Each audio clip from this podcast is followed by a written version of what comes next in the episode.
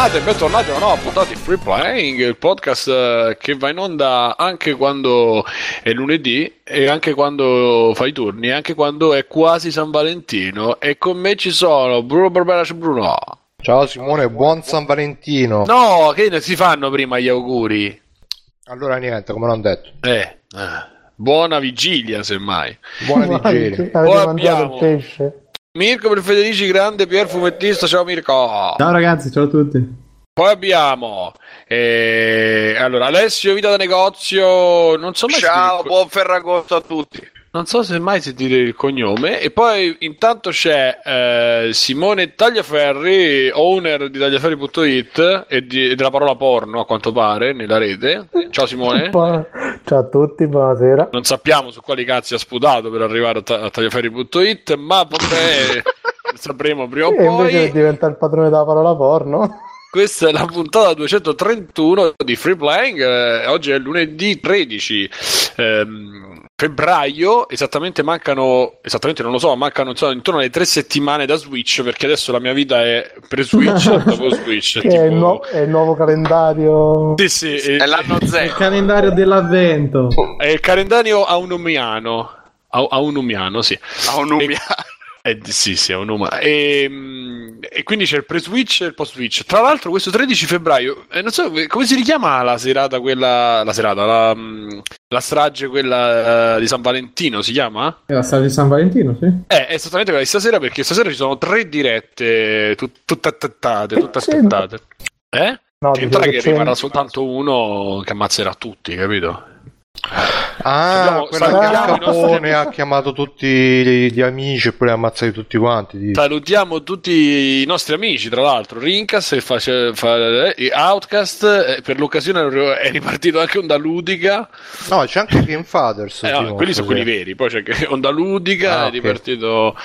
Atlanticast. Atlanticast che fa una speciale occasione, appunto San Valentino. Ma invece di parlare di free playing, parliamo di Onda Ludica. Da quanto tempo che non registravano? È parecchio, mi sembra. Onda Ludica è chiuso, è morto e.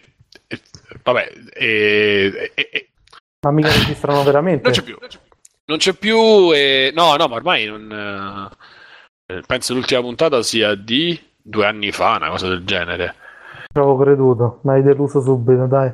Eh no, io poi. cioè, iniziamo i 5 minuti, me, me la mettete lì, ma no. No, ci dispiace, insegna agli angeli a fare i podcast eh, in orario, eh, onda E- ma tanto per fortuna sono rimasti poi in giro altri, altra gente, quindi abbracciamo tutti e dicevamo oggi è la puntata 231 di Free Playing, Free Playing che trovate su www.freeplaying.it e ci sono tutti i linketti utili che, ci, che vi permettono di raggiungerci, ci- raggiungerci, vi permettono di raggiungerci, sì, dovrebbe essere giusto in italiano. E, entrate sul canale eh, Telegram, eh, che adesso potete entrare senza il mio permesso, infatti sta, sta fiorendo. Il canale Voce, Clo Voice, anche quello ci potete entrare senza il mio permesso. Entrate sul canale Facebook, cioè il, il gruppo Facebook, Official Free Playing, e mm, che altri contatti? T-Speak, così vedete chi ci sta dentro e potete entrare. E ci date qualche soldino se vi sono i link vari. Io vorrei eh, di Spoti- sì, Spotify, di Amazon. In verità c'è anche una rubrica, c'è una, una playlist forse di Spotify vecchia. Eh so. sì, però non l'ho più l'ho proprio Sì, sì, dal sito. perché- Sì, però se volete cercate il libro Stato in libro free playing, una cosa del genere, la trovate.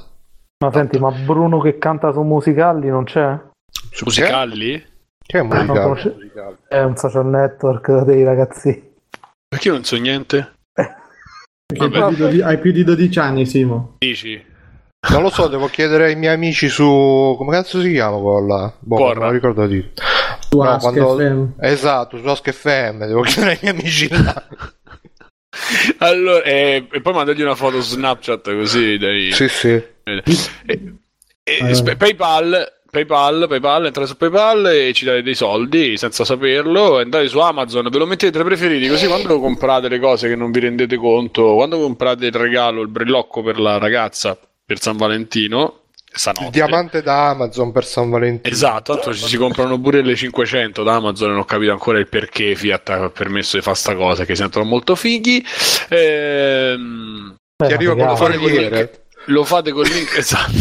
e il corriere scende dalla macchina e va via, capito? e torna a casa a piedi. Esatto, eh, signore, deve firmare adesso un po'. Andare e. mm, No, te lo porta col Freeplay.it. pacco tipo che te la devi montare tu, tipo come quando ti mandano le robe. Quella è Ikea, sì. Freeplay.it, freeplay.it, freeplaying.it. Bene, adesso andiamo subito alle news, quelle, quelle sui videogiochi. E... L'avete visto Sanremo? Le patate bollenti dei videogiochi. eh? Le patate bollenti dei videogiochi. Sanremo, qualcuno? No.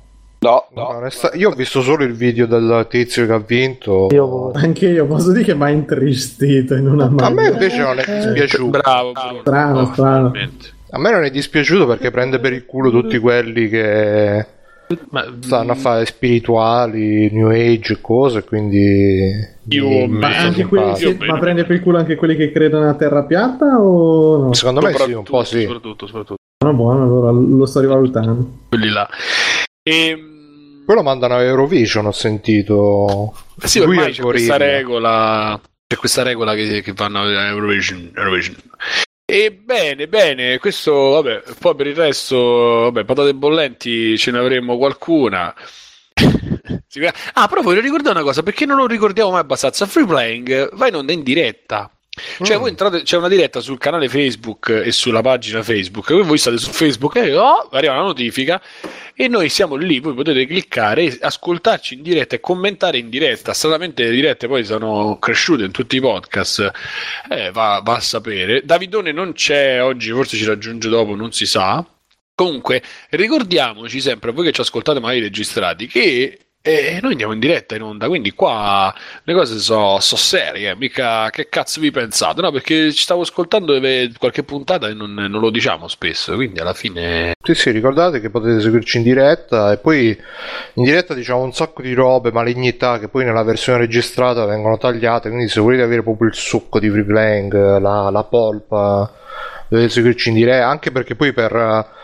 Se, che ne so, se avete qualche osservazione da fare mentre parliamo e scattano i migliori litigi con le persone, che quindi c'è più, è più frizzante, è più bello seguire la diretta di free playing. eh, Io mi sa che ho fatto altre dirette questi, questi mesi, però vabbè, a saperlo che va. Ci sono anche Allora. i silenzi che fanno atmosfera. calmo, non succede niente, bro. Stai calmo, un secondo silenzio non succede niente.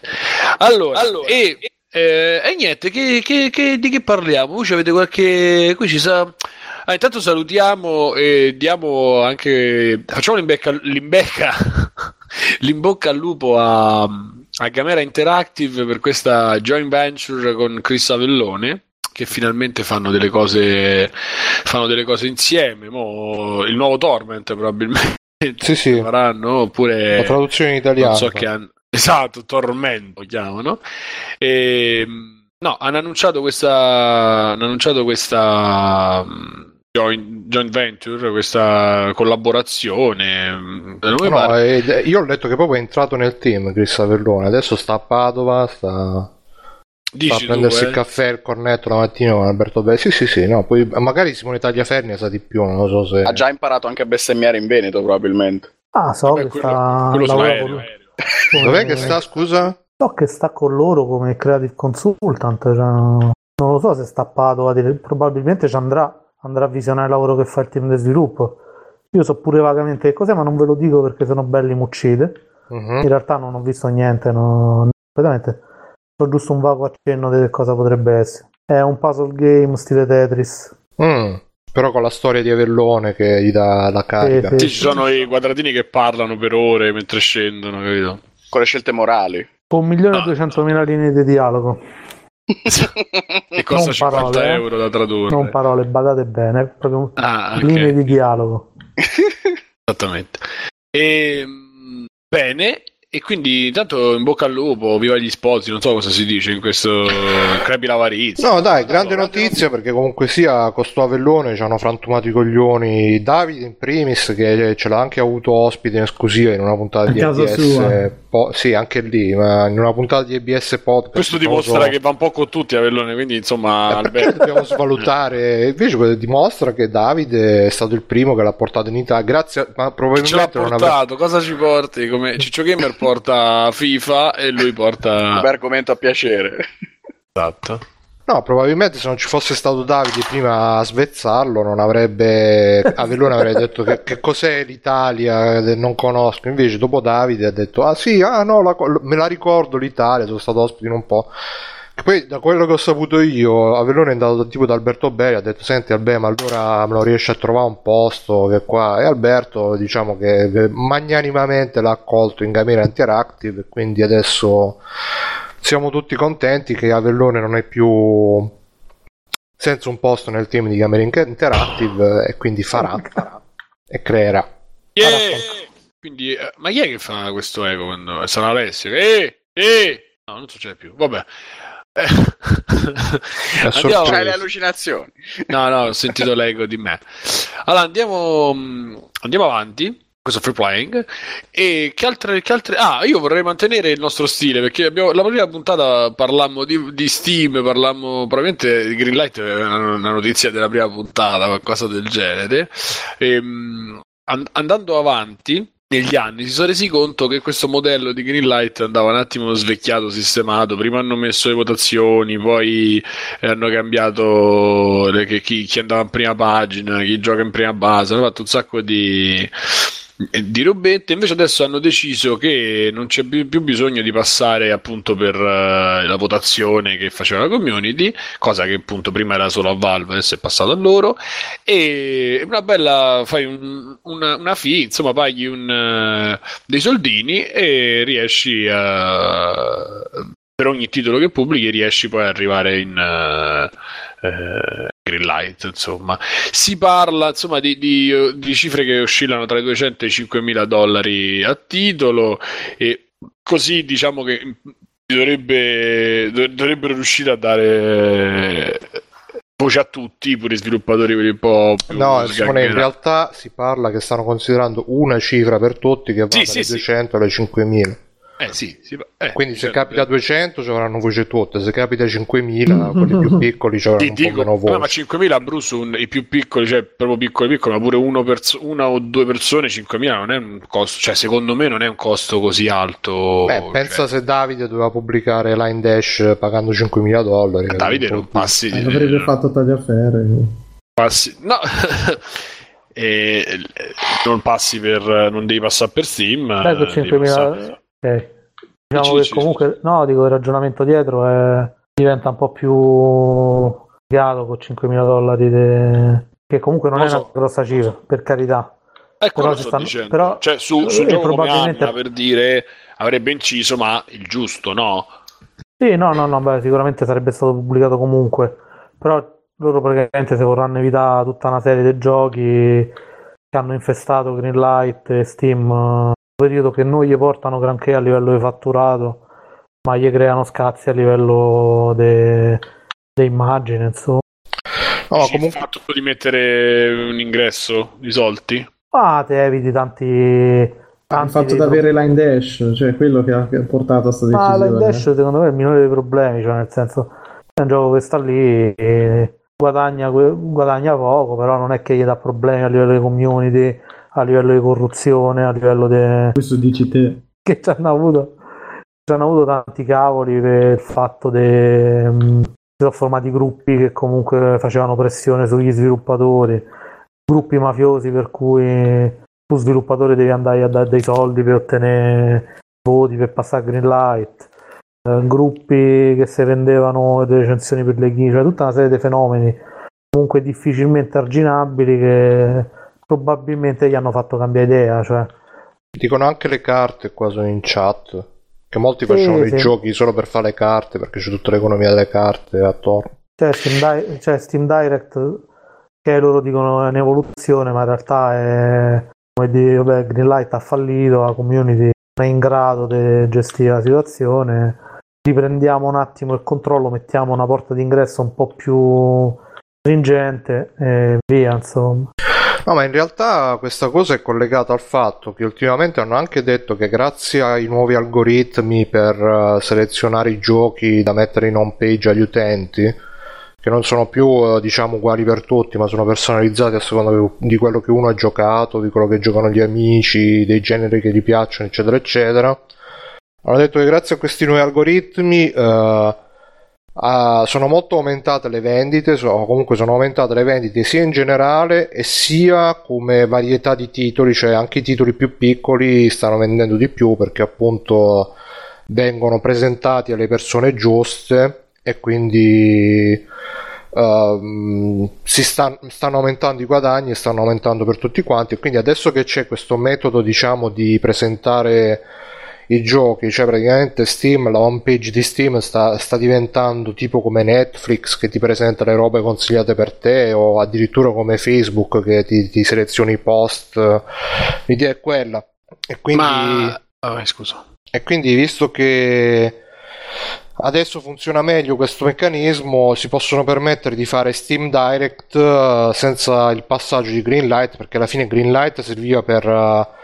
Anche forse per, per, scoprire a chi piaceva cosa. Eh, hanno, hanno, ricavato un sacco di dati probabilmente da Greenlight e adesso con il direct passeranno tutti e tra l'altro Davide ci ha pure linkato un articolo eh, scritto dallo sviluppatore di Death Raymat ci ha linkato con le espresse raccomandazioni mi raccomando non dite stronzate leggetevi prima questo articolo e c'era scritto una frase in particolare in questo, in questo editoriale c'era scritto eh, per esempio non è che su Spotify uno va a dire ah ma su Spotify c'è un sacco di merda nessuno lo dice. Perché? Perché là c'è eh, ognuno si trova nella sua home page si trova le robe selezionate per lui e quindi corrispondono ai suoi gusti oppure comunque sa che cosa cercare lo va a trovare e forse l'obiettivo di Valve è di arrivare proprio a questa soluzione qua.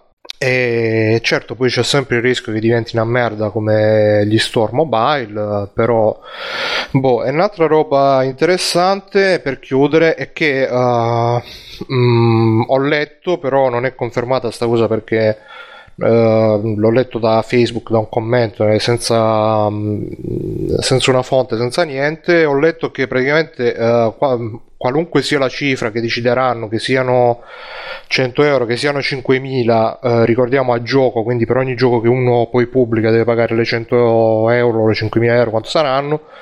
Uh, verranno ripagate allo sviluppatore nel senso che uh, se io metto 5.000 euro per pubblicare un gioco poi uh, mi prendo le vendite al 100% del mio gioco, quindi senza la uh, percentuale di Steam, uh, finché non, non, rifaccio le 5.000 euro che ci ho messo e poi da lì in poi scatta il 30% di Steam per le copie seguenti, quindi questo in teoria sarebbe un modo per ammortizzare questo investimento iniziale, ma ripeto, su questa cosa non sono sicuro al 100%, per cui prendetela così. Vabbè, ancora non esiste il contratto in realtà, eh, cioè non... Sì, infatti partirà tra qualche mese ufficialmente. No, non, hanno, non hanno spiegato al 100% quali saranno le condizioni. Probabilmente loro già ce l'hanno definite, staranno a vedere i dettagli pure per evitasse problemi legali con so che già sta sullo store e cose del genere. Sì, probabilmente hanno fatto uscire sta roba anche per vedere un po' la reazione del pubblico, per vedere anche sta cifra che devono mettere, se la devono fare più alta o più bassa. Il problema non è di roba, il problema è togliere un po' di potere dalle mani de... della community, come l'ha gestito, insomma, come, come lo ha mal gestito. Ecco. Ma speriamo che gli riesca, dai. Ah, anche perché io vi posso, non vedo i numeri precisi, ma per Greenlight ormai bastavano veramente poche centinaia di voti per passare, cioè non, non serviva più. All'inizio erano migliaia appena stato lanciato il servizio, che molte migliaia. Nel periodo con poche centinaia, poi vabbè, se pubblicavi su Greenlight c'era Valve ogni tanto faceva tipo sembravano i cosi giveaway cioè ah, ok da, per una settimana ci vorranno metà dei voti per entrare su Steam quindi magari ti trovavi la percentuale di accettazione che saltava al 100% da un giorno all'altro, oppure se stavi al 60-70% perché loro avevano fatto eh, lato, lato server sto giochetto, insomma. No? Cioè, hanno provato in più modi a mantenere il rapporto con la comunità, non ci sono riusciti e quindi secondo me corrono ai ripari, insomma.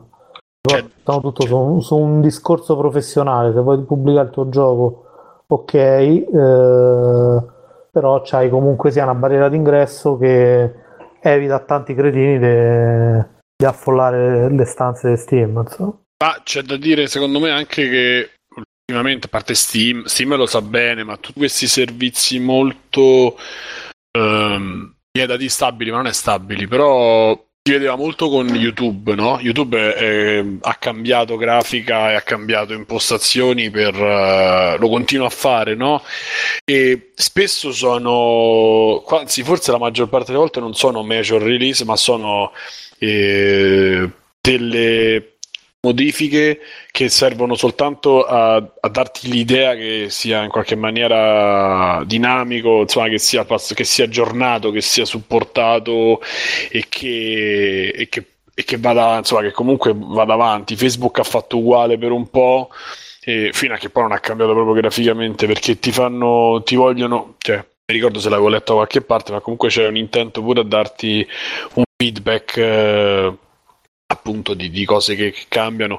E lo stesso in questi servizi tipo Spotify tipo su iTunes non l'ho visto tanto il cambiamento ma io non lo, non lo, tra- non lo uso molto quindi non, so di- non ve lo so dire. Però ecco Spotify sì e, anche, anche, Steam negli anni tutto sommato ha cambiato, ha cambi- si parlava anche di un colore se non mi ricordo male su Steam hanno parlato di cambiare anche il colore insomma eh, c'è pure da dire che e, e anche nel, nei servizi magari aggiungono, tolgono, fanno.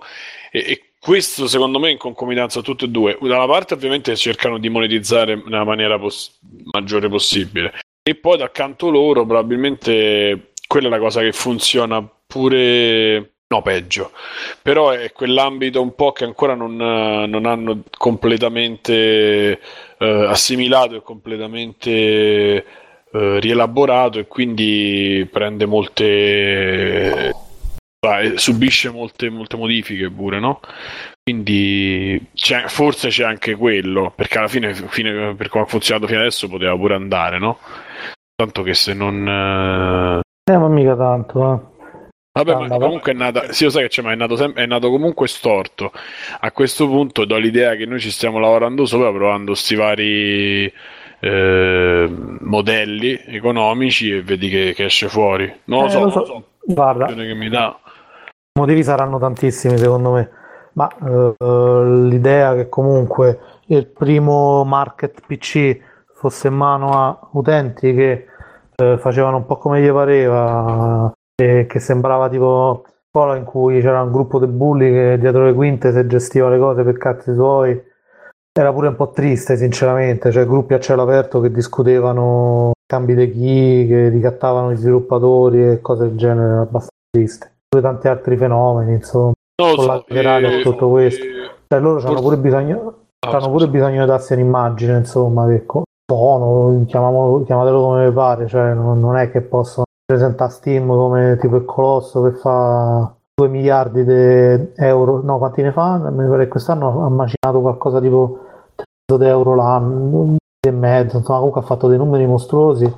Poi se vai a vedere dietro c'è sta Ciro Scannacozzo che gatta, che compra chi, che mette recensioni false, diventa pure una... che ottiene chi e per far passare certi giochi e altri no, che probabilmente ci hanno avuto pure delle lamentele dagli operatori che gli hanno detto beh ma risolvete pure queste situazioni insomma l'unico modo è eliminare la comunità tutto ciò che finisce in mano alla comunità diventa merda queste eh, sì, questo in generale sì, ma comunque attiri, è pure una maniera di, di, di far rendere la gente partecipe e quindi sfrutta pure l'occasione. Non lo so, io non so se io comunque Io aspetto, aspetto solo che arrivino gli store personalizzati così finalmente sarà l'ultima profezia di free playing e finirà il mondo tipo Nostradamus.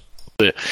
Diciamo che, che possiamo, possiamo, passare oltre, insomma, perché già di, di, cose interessanti non ce ne sono. Anzi, io con l'occasione, visto che almeno il nostro buon Alessio è andato, poi è andato a fighe, quindi quando potevamo essere in tempo e fare il SEO non ci ha fatto fare glielo chiediamo adesso, visto che ancora mancano tre ma settimane. Ma io lo faccio apposta per parlarne quando non ne parlano gli altri, così sembra che arriva in ritardo, ma in realtà è tutto calcolato. Sì, certo, un po' il nostro Gandalf, eh? Sì, sì. Comunque, esattamente. e visto che c'è, hanno aperto la, la, Le gabbie, la- le gabbie, pubblico, esatto, la possibilità di provare al pubblico, Nintendo Italia ci ha, ci ha fatto questo piacere, mortarci loro solo a. Milano. Eh, No, no, chiamalo con le parole giuste, questo dono.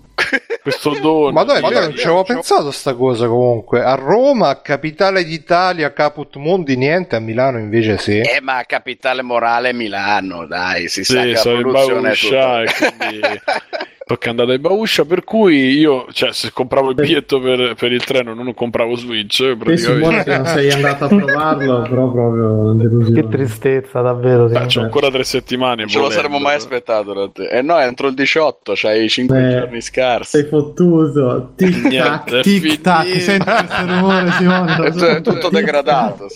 tutto ma che bell'ambiente un ambiente di L'ambiente di maiali. e quindi niente hanno fatto hanno, hanno- hanno allestito appunto questo questo Questo scantinato da quello che ho visto nel Sì, sì, è video una, è una cantina. Schifo, con, del, uno- con del cibo del, del Con del cibo scadente, diciamo. Avariato soprattutto. variato e, e però insomma c'era la possibilità per di prenderci provare tutti per la gola.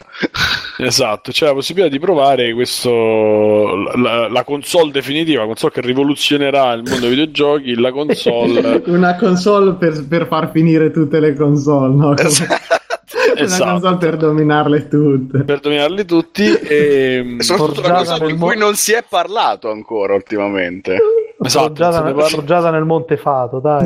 Esattamente, e che si chiama Nintendo Switch, per chi non lo sapesse, che è uscita il 3 marzo in Tre, il 3 marzo in, tutta, in, tutto il mondo worldwide e quello no, al prezzo aprile. di 329 i 125 ah, euro. Cosa stai, Qual... siamo appena diventati lo spot. È un messaggio promozionale. Avvisiamo il dottor Persegatti dove mandarci il. Scusate, dite alla regia di passare la scritta in sovraimpressione. Andate su freeplaying.it, cliccate sul link di Amazon e cercate Nintendo Switch. Poi cliccate su preordine e chiudete. Dimenticatevi. Non cercate vi preoccupate. L'edizione limitata marchiata free. Di esatto la mandate a me e... Serigrafata con la foto di Simone Varreva.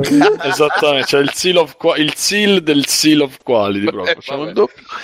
E, e quindi Alessio, c'avevamo anche un altro ascoltatore che però preferisce Outcast, Preferisce quindi ciao. Giuseppe. E rimanere che l'ha anonimo. provato e non eh, sì sì poi fai podcast con gli altri però almeno ha invitato Bruno e, e quindi direi che Alessio se ci vuoi io, per me era, era- era essere lì come- cioè dalle foto che ci hai mandato per me era come essere lì però insomma Sembrava vero. sembrava vero e quindi ti chiederei di, di raccontarci Faccio un quello racconto che minuto per minuto dalla metropolitana. Eh, sì, sì, no, io vorrei sapere innanzitutto da fuori che gli- ci ha mandato quella foto che tipo sembrava Sarajevo. Sì, eh, perché Madonna, sì, veramente. Love triste. storia, cioè proprio. Come cazzo si chiamava quello lì a Serbia Movie?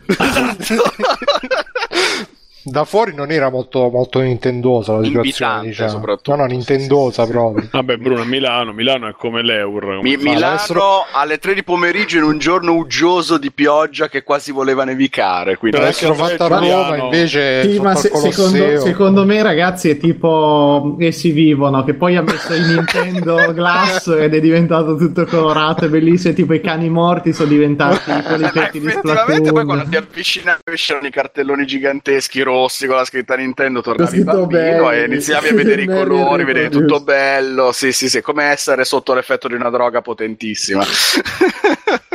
La stessa che mi farà sborsare i, i 400 euro probabilmente. Ah, pure tu l'hai preordinato? Che cazzo Eh, ovviamente. E senza Ah, droga. scusate. ma come ti permetti? Eh, Ma come ti permetti? Domande fai, Bruno? No, no, eh, Limited eh, con la faccia di Simone e Limited di Zelda. Scusa, ho, ho avuto un momento di... Di- di senilità. sì, sì. Vabbè, ho provato Switch, eh, ho provato tut- Aspetta, tutti giochi aspetta, già sei c'erano lì. arrivato che l'hai provato. Io Ah, quando no, sei no, no, entrato... scusa, quando mi ero stava- in Ascolta, hai dovuto bussare, c'è- c'era un segno di riconoscimento per entrare. No, lì. anzi, perché siamo arrivati in Fidelio anticipo. da Prima fuori. delle tre, dovevano aprire alle tre. E prima delle tre non c'era nessuno. Per cui io sono entrato e basta. Pensando che fosse ingresso libero. Poi a un certo punto sono saltati fuori degli addetti del posto e hanno detto: Lei chi è? Cosa ci fa qui? Vabbè. Ti stavano aspettato- malmenando. Mi stavano malmenando probabilmente, sì, sì, sì, con dei controller pro pesantissimi. E Questo te ricordiamo- sei cavata dicendo che avevi portato il, il rame per Boris e poi ti hanno fatto entrare. Esatto, esatto, è bastato quello. Ok. Però che adesso ha rischiato, ha rischiato la sua vita per free playing. Giornalismo Eh, investigativo, esatto. Sì, Lei sì, non sa sì. chi sono io, eccetera. Mi sono preso un vetro E que- in testa quindi sei riuscito, a vedere di qualche, zero. sei riuscito a vedere qualche dietro le quinte entrando prima, che ne so, i Wada no. che stava che Ma ancora che vivo, stai stava a dire? andando- Non c'è niente. Purtroppo no, nessun, nessun dietro le quinte. Purtroppo nessun dietro Che sta succedendo? Finito. Eh, lo stanno Sì, silenziando, sì, eh, sta sono parlando i poteri troppo. forti, come al solito. Quindi siamo entrati, abbiamo provato la console, finalmente live, eh, abbiamo provato Zelda, ARMS, abbiamo provato ovviamente One to Switch, un po' tutto quello che ci sarà più o meno dal lancio a aprile-maggio, insomma, Splatoon 2 che esce più o meno quest'estate. Ah, c'era pure Splatoon 2 da provare? Sì, sì, sì, c'era pure Splatoon 2, c'era Super Street Fighter 2 HD, che meritava, Eh, c'era Bomberman, c'era Fast Neo Racing, c'era un bel po' di roba, Mario Kart 8, Super Mario non Insomma. c'era, vero? no, Super Mario Odyssey c'era solo il video uguale a quello che abbiamo visto nel- nella presentazione di Nintendo sul Direct. Purtroppo quello non si poteva provare. Però comunque già la curiosità grossa di provare la console era alla fine la parte più importante del- dell'evento. E quindi Non era il rinfresco il tablet, importante. il rinfresco, il rinfresco, beh, fondamentale. La console, allora, la parte tablet con i Joy-Con attaccati sembra un enorme smartphone fondamentalmente, è un po' più piccolo di Wii U, del paddone del Wii U, un po' più compatto perché è molto molto più Però sottile, lo schermo è grande metà. uguale, mi sa. Eh, non lo so esattamente, grande, più o meno sì, è un 6 pollici, 6.2, qualcosa del genere. La sensazione sì è che sia più o meno grande uguale, però ti dà la sensazione di essere più piccolo, sicuramente più leggero. Ti dà la sensazione di essere pure un po' più piccolo in realtà perché è meno ciccioso. Il Sì, pad del Wii U è molto più tipo il design di come era il Super Nintendo, che era molto giocattoloso, stondato.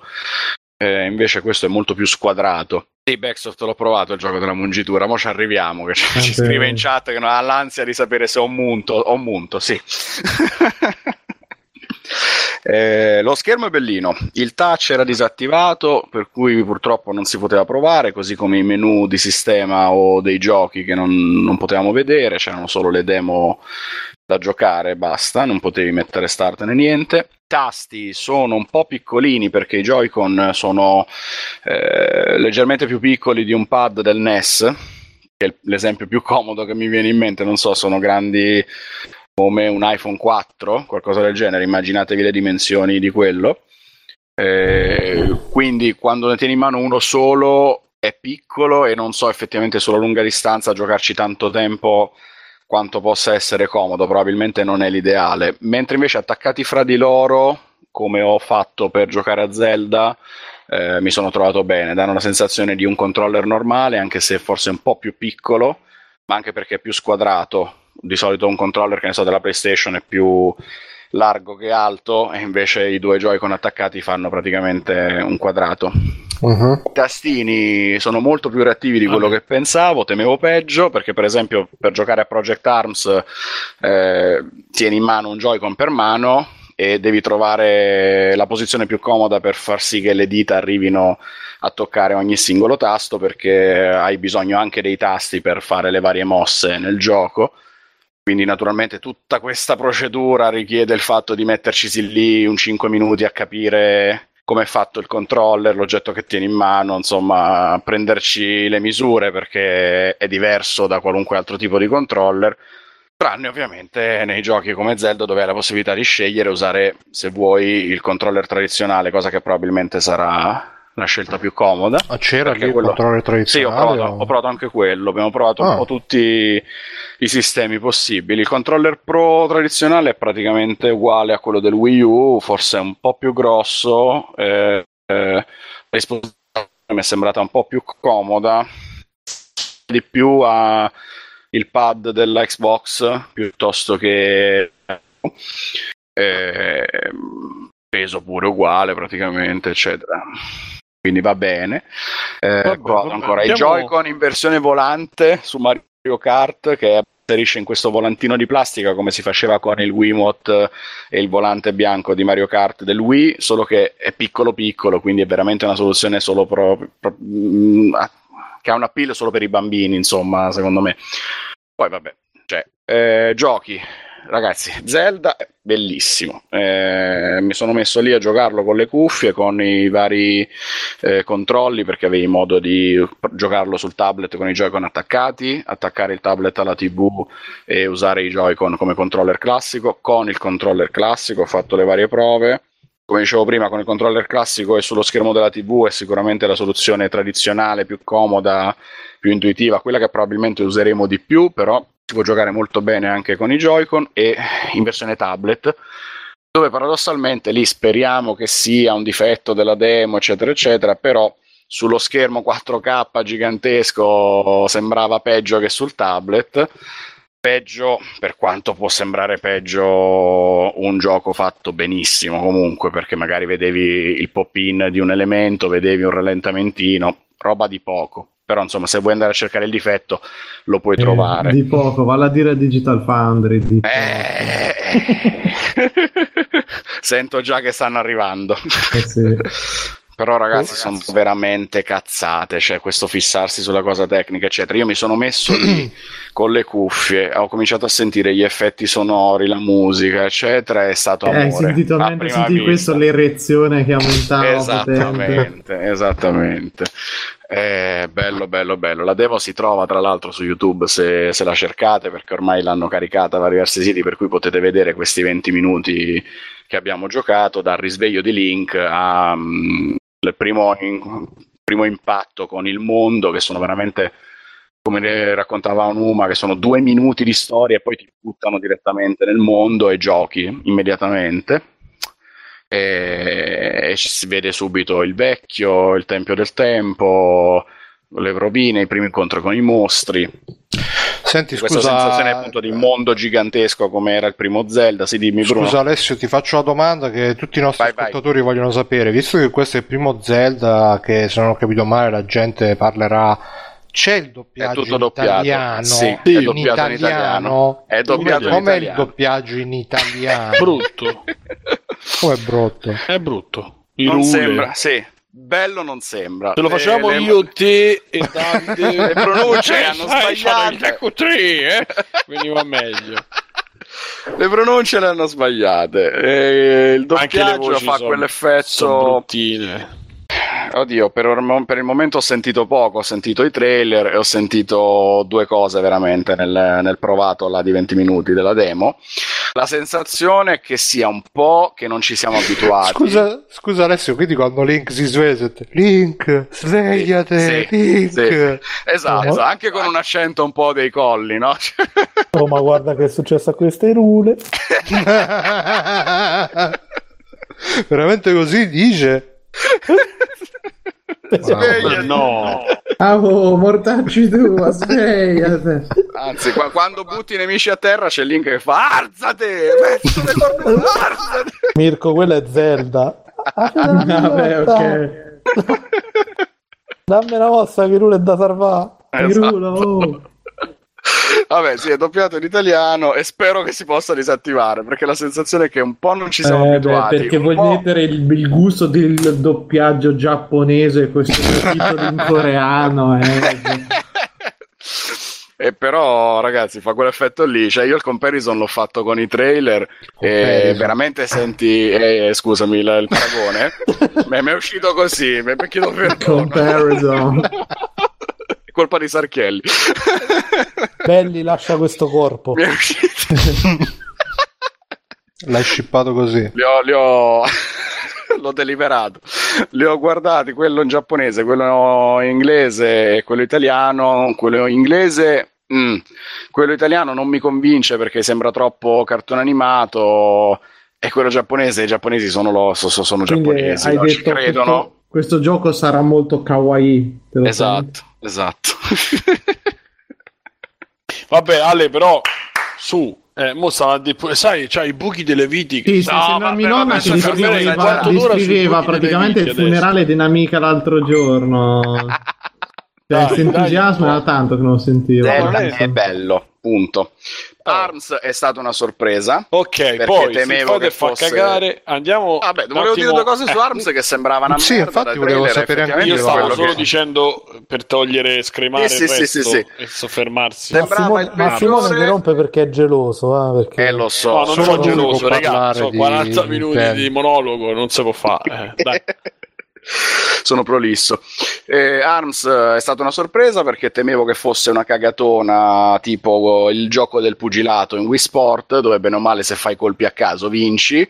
Invece mi dà la sensazione che sì, si possa giocare a cazzo, ma che va bene per eh, magari il pubblico più giovane, però se lo vuoi giocare bene e sei in due con un amico che di, di picchiaduro un pochino si mastica entrambi, è molto divertente perché con due Joy-Con a testa hai proprio la possibilità di muovere le, le due mani e fare diverse mosse che si possono combinare fra di loro: colpo diretto, colpo laterale, scatto contro il nemico, salto, mosse speciali, prese.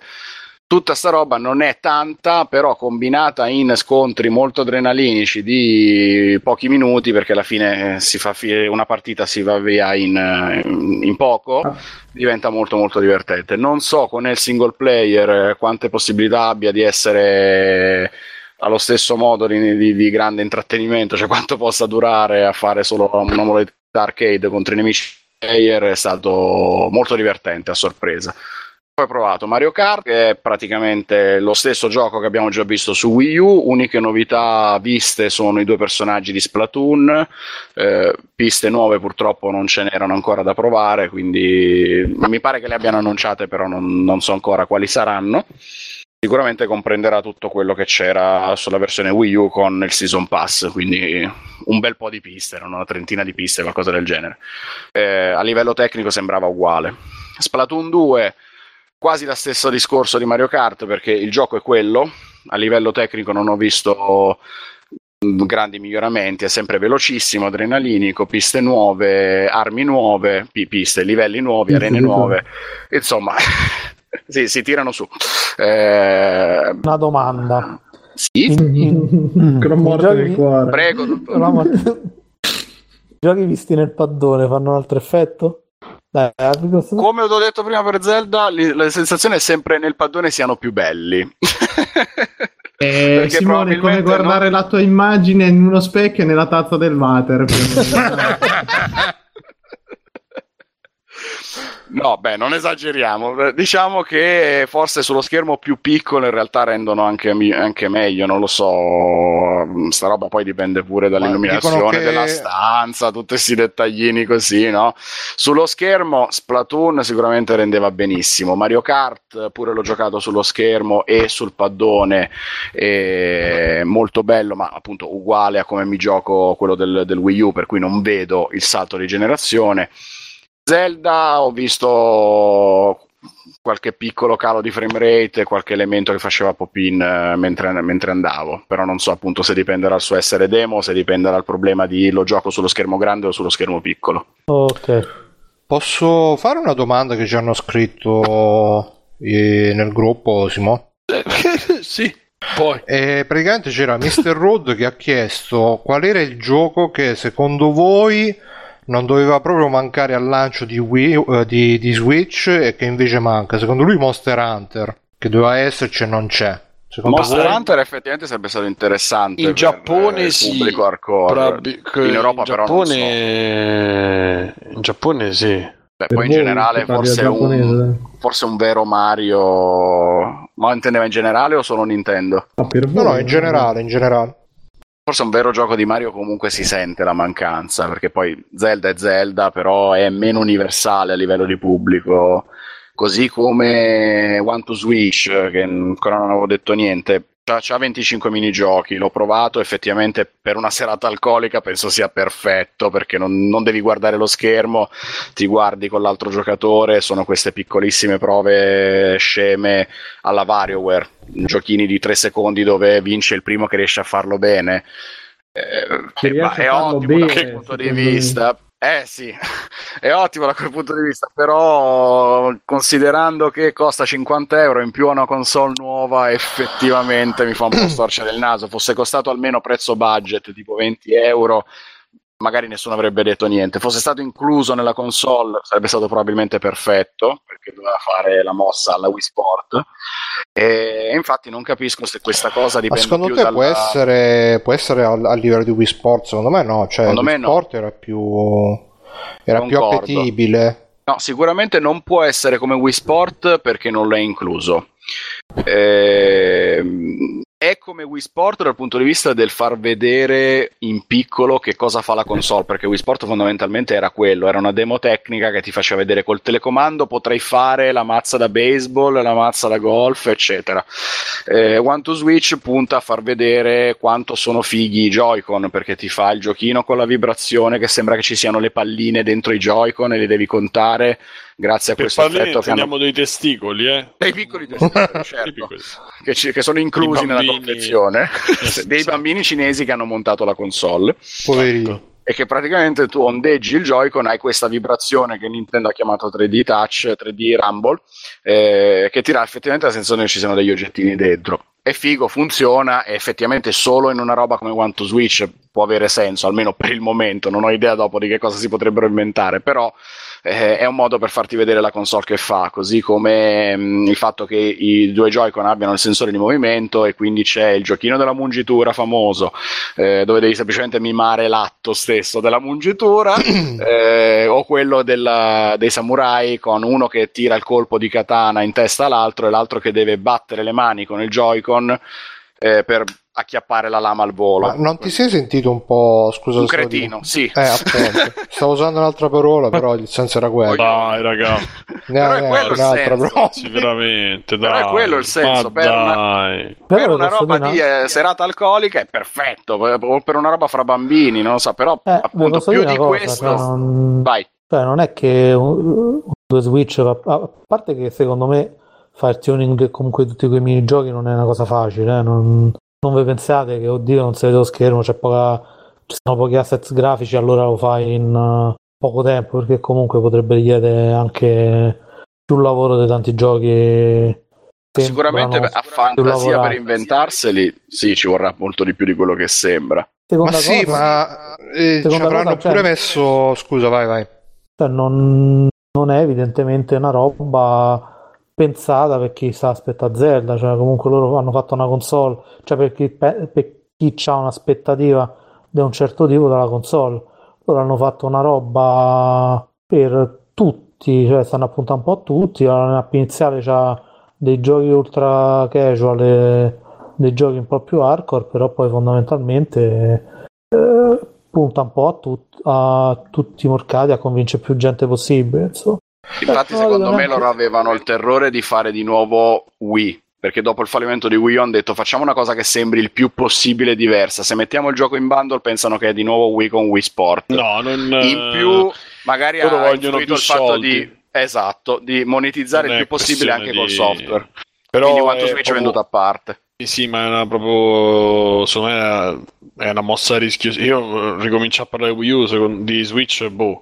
Però è una mossa proprio rischiosissimissima non metterci il gioco dentro e non metterlo a prezzo budget. eh, Perché comunque 50 euro non è un prezzo budget, vuol dire che mi fai spendere 3,70 a quel punto a 59, 60. Me, mi No, trovo- peraltro diventa mm, obbligatorio quasi il paragone con un altro software venduto a 50 euro e lì One to Switch secondo me perde sempre, non, non riesco a... Ma in verità non è, lo sai che c'è, ripeto, se loro con le pubblicità riescono a farti arrivare a- a- al fatto che tu te lo compri e poi vai a cena fuori, te lo- fuori, nel senso a casa di qualcuno e te lo porti, allora sì. Perché secondo me nelle intenzioni degli spot le cose vengono, so- ri- riescono ad arrivare anche tutto sommato, almeno a me, e mi fanno immaginare, io ce l'ho quattro scemi che anzi, tanto l'hanno preordinato tutti nella cricca mia, però insomma diciamo che una sera che se famo una cena se lo portiamo e ci mettiamo bel con i gruppetto. sciottini.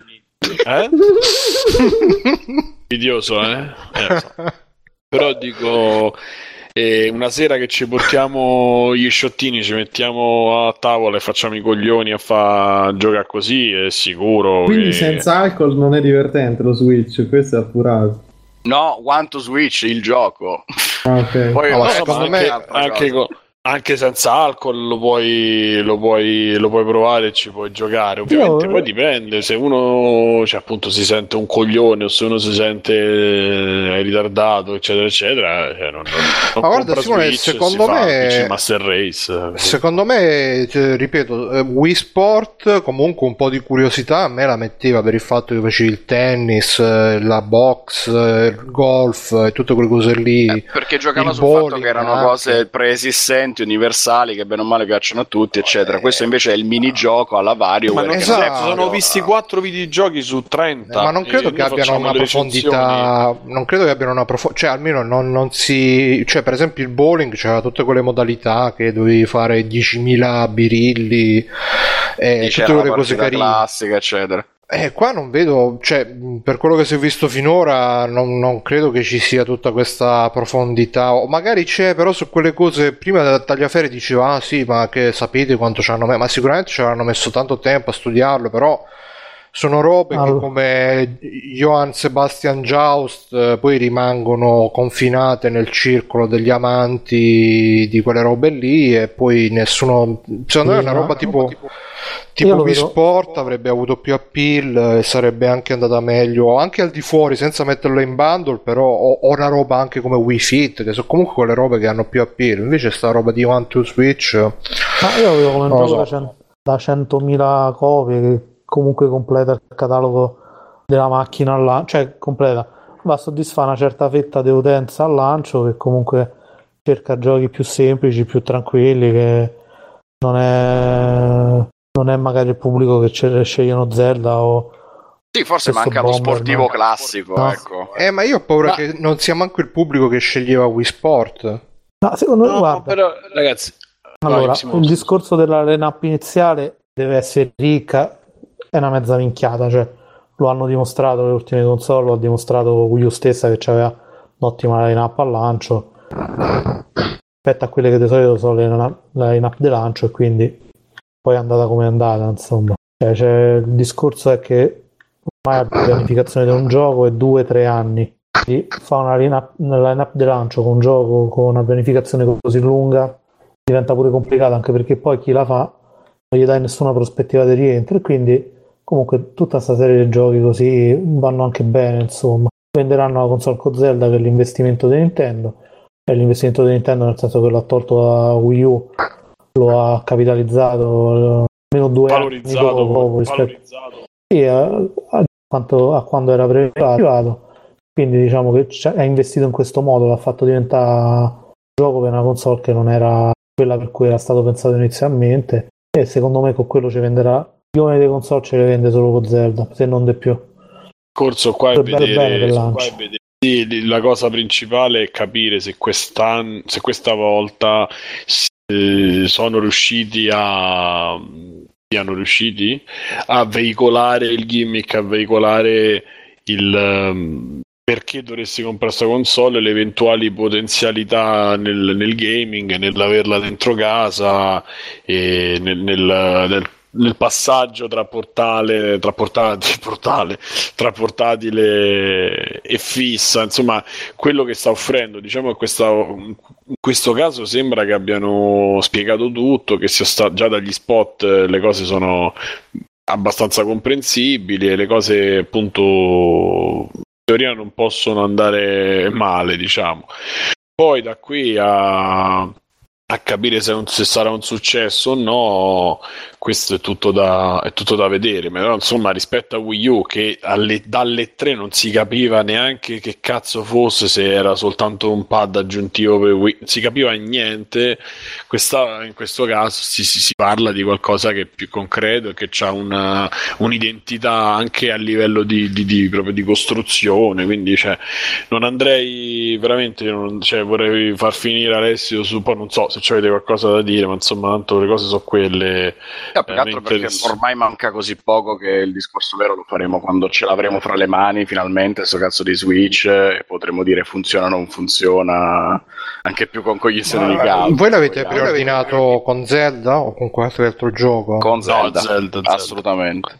Poi cascherò Poi nel gioco. Io Bomberman lo prenderei. Bomberman. Secondo me sì, è carino. Cioè, almeno la serie a me è sempre piaciuta parecchio, insomma. Ma pure quello costa 50 euro. Eh, No. costa tutto 50 euro. Sì, sì, cento- costa tutto 50 euro.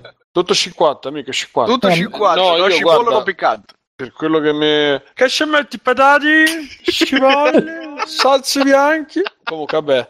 Sì, sì, Eh, eh, sì, alcuni eh. ne- negli scorsi giorni alcuni negozi online americani hanno inserito in listino Super Bomberman Air a prezzo di 59,99 dollari. Konami conferma il prezzo di Super Bomberman Air per Switch. Quindi, Vabbè. dai. A, a prescindere poi da questo, tocca ragazzi, se poi sono 700 livelli, se poi, poi non è che uno se, se vede il gioco piccolino fatto con la grafichettina mezza 2D, allora non vale 50 euro, è una cazzata. Se dentro c'ha dei contenuti che possono ritenersi dignitosi, allora poi vedremo. Però insomma, eh, tu hai detto se- se il bomber... Ah sì, eh, no. Ah sì, dico io Slipper Clip, probabilmente Slips, Clips, come cazzo, non mi viene mai il nome, probabilmente, vediamo qualche giocato se poi si evolve in qualcosa un po' più difficile, però è una delle robe che mi interesserà, magari a 30 euro. E poi tocca vedere tutto l'impianto Virtual Console, eccetera, che comunque non è stato detto un cazzo, dei menu, dei Virtual Console, eh, hanno annunciato oggi che a due settimane Ma mi dal lancio spiegate ne perché c'è tutta questa gran curiosità sui menu di una console? Cioè, Perché Ma c'è da perché non capire quanto è tablet, c'è da capire che cosa fa, che cosa non fa, che Eh, cosa ma- porta con sé al di fuori del Ormai software anche se. Mirko ci avrà da ridere pure sulla scatola, che No, sta- ma veramente questa oh, ma scatola vaffanculo, una volta che lo difendo che la gente vuole vedere a che cazzo ci farai nella cosa di quella merda di console dentro a dashboard che ci stai due secondi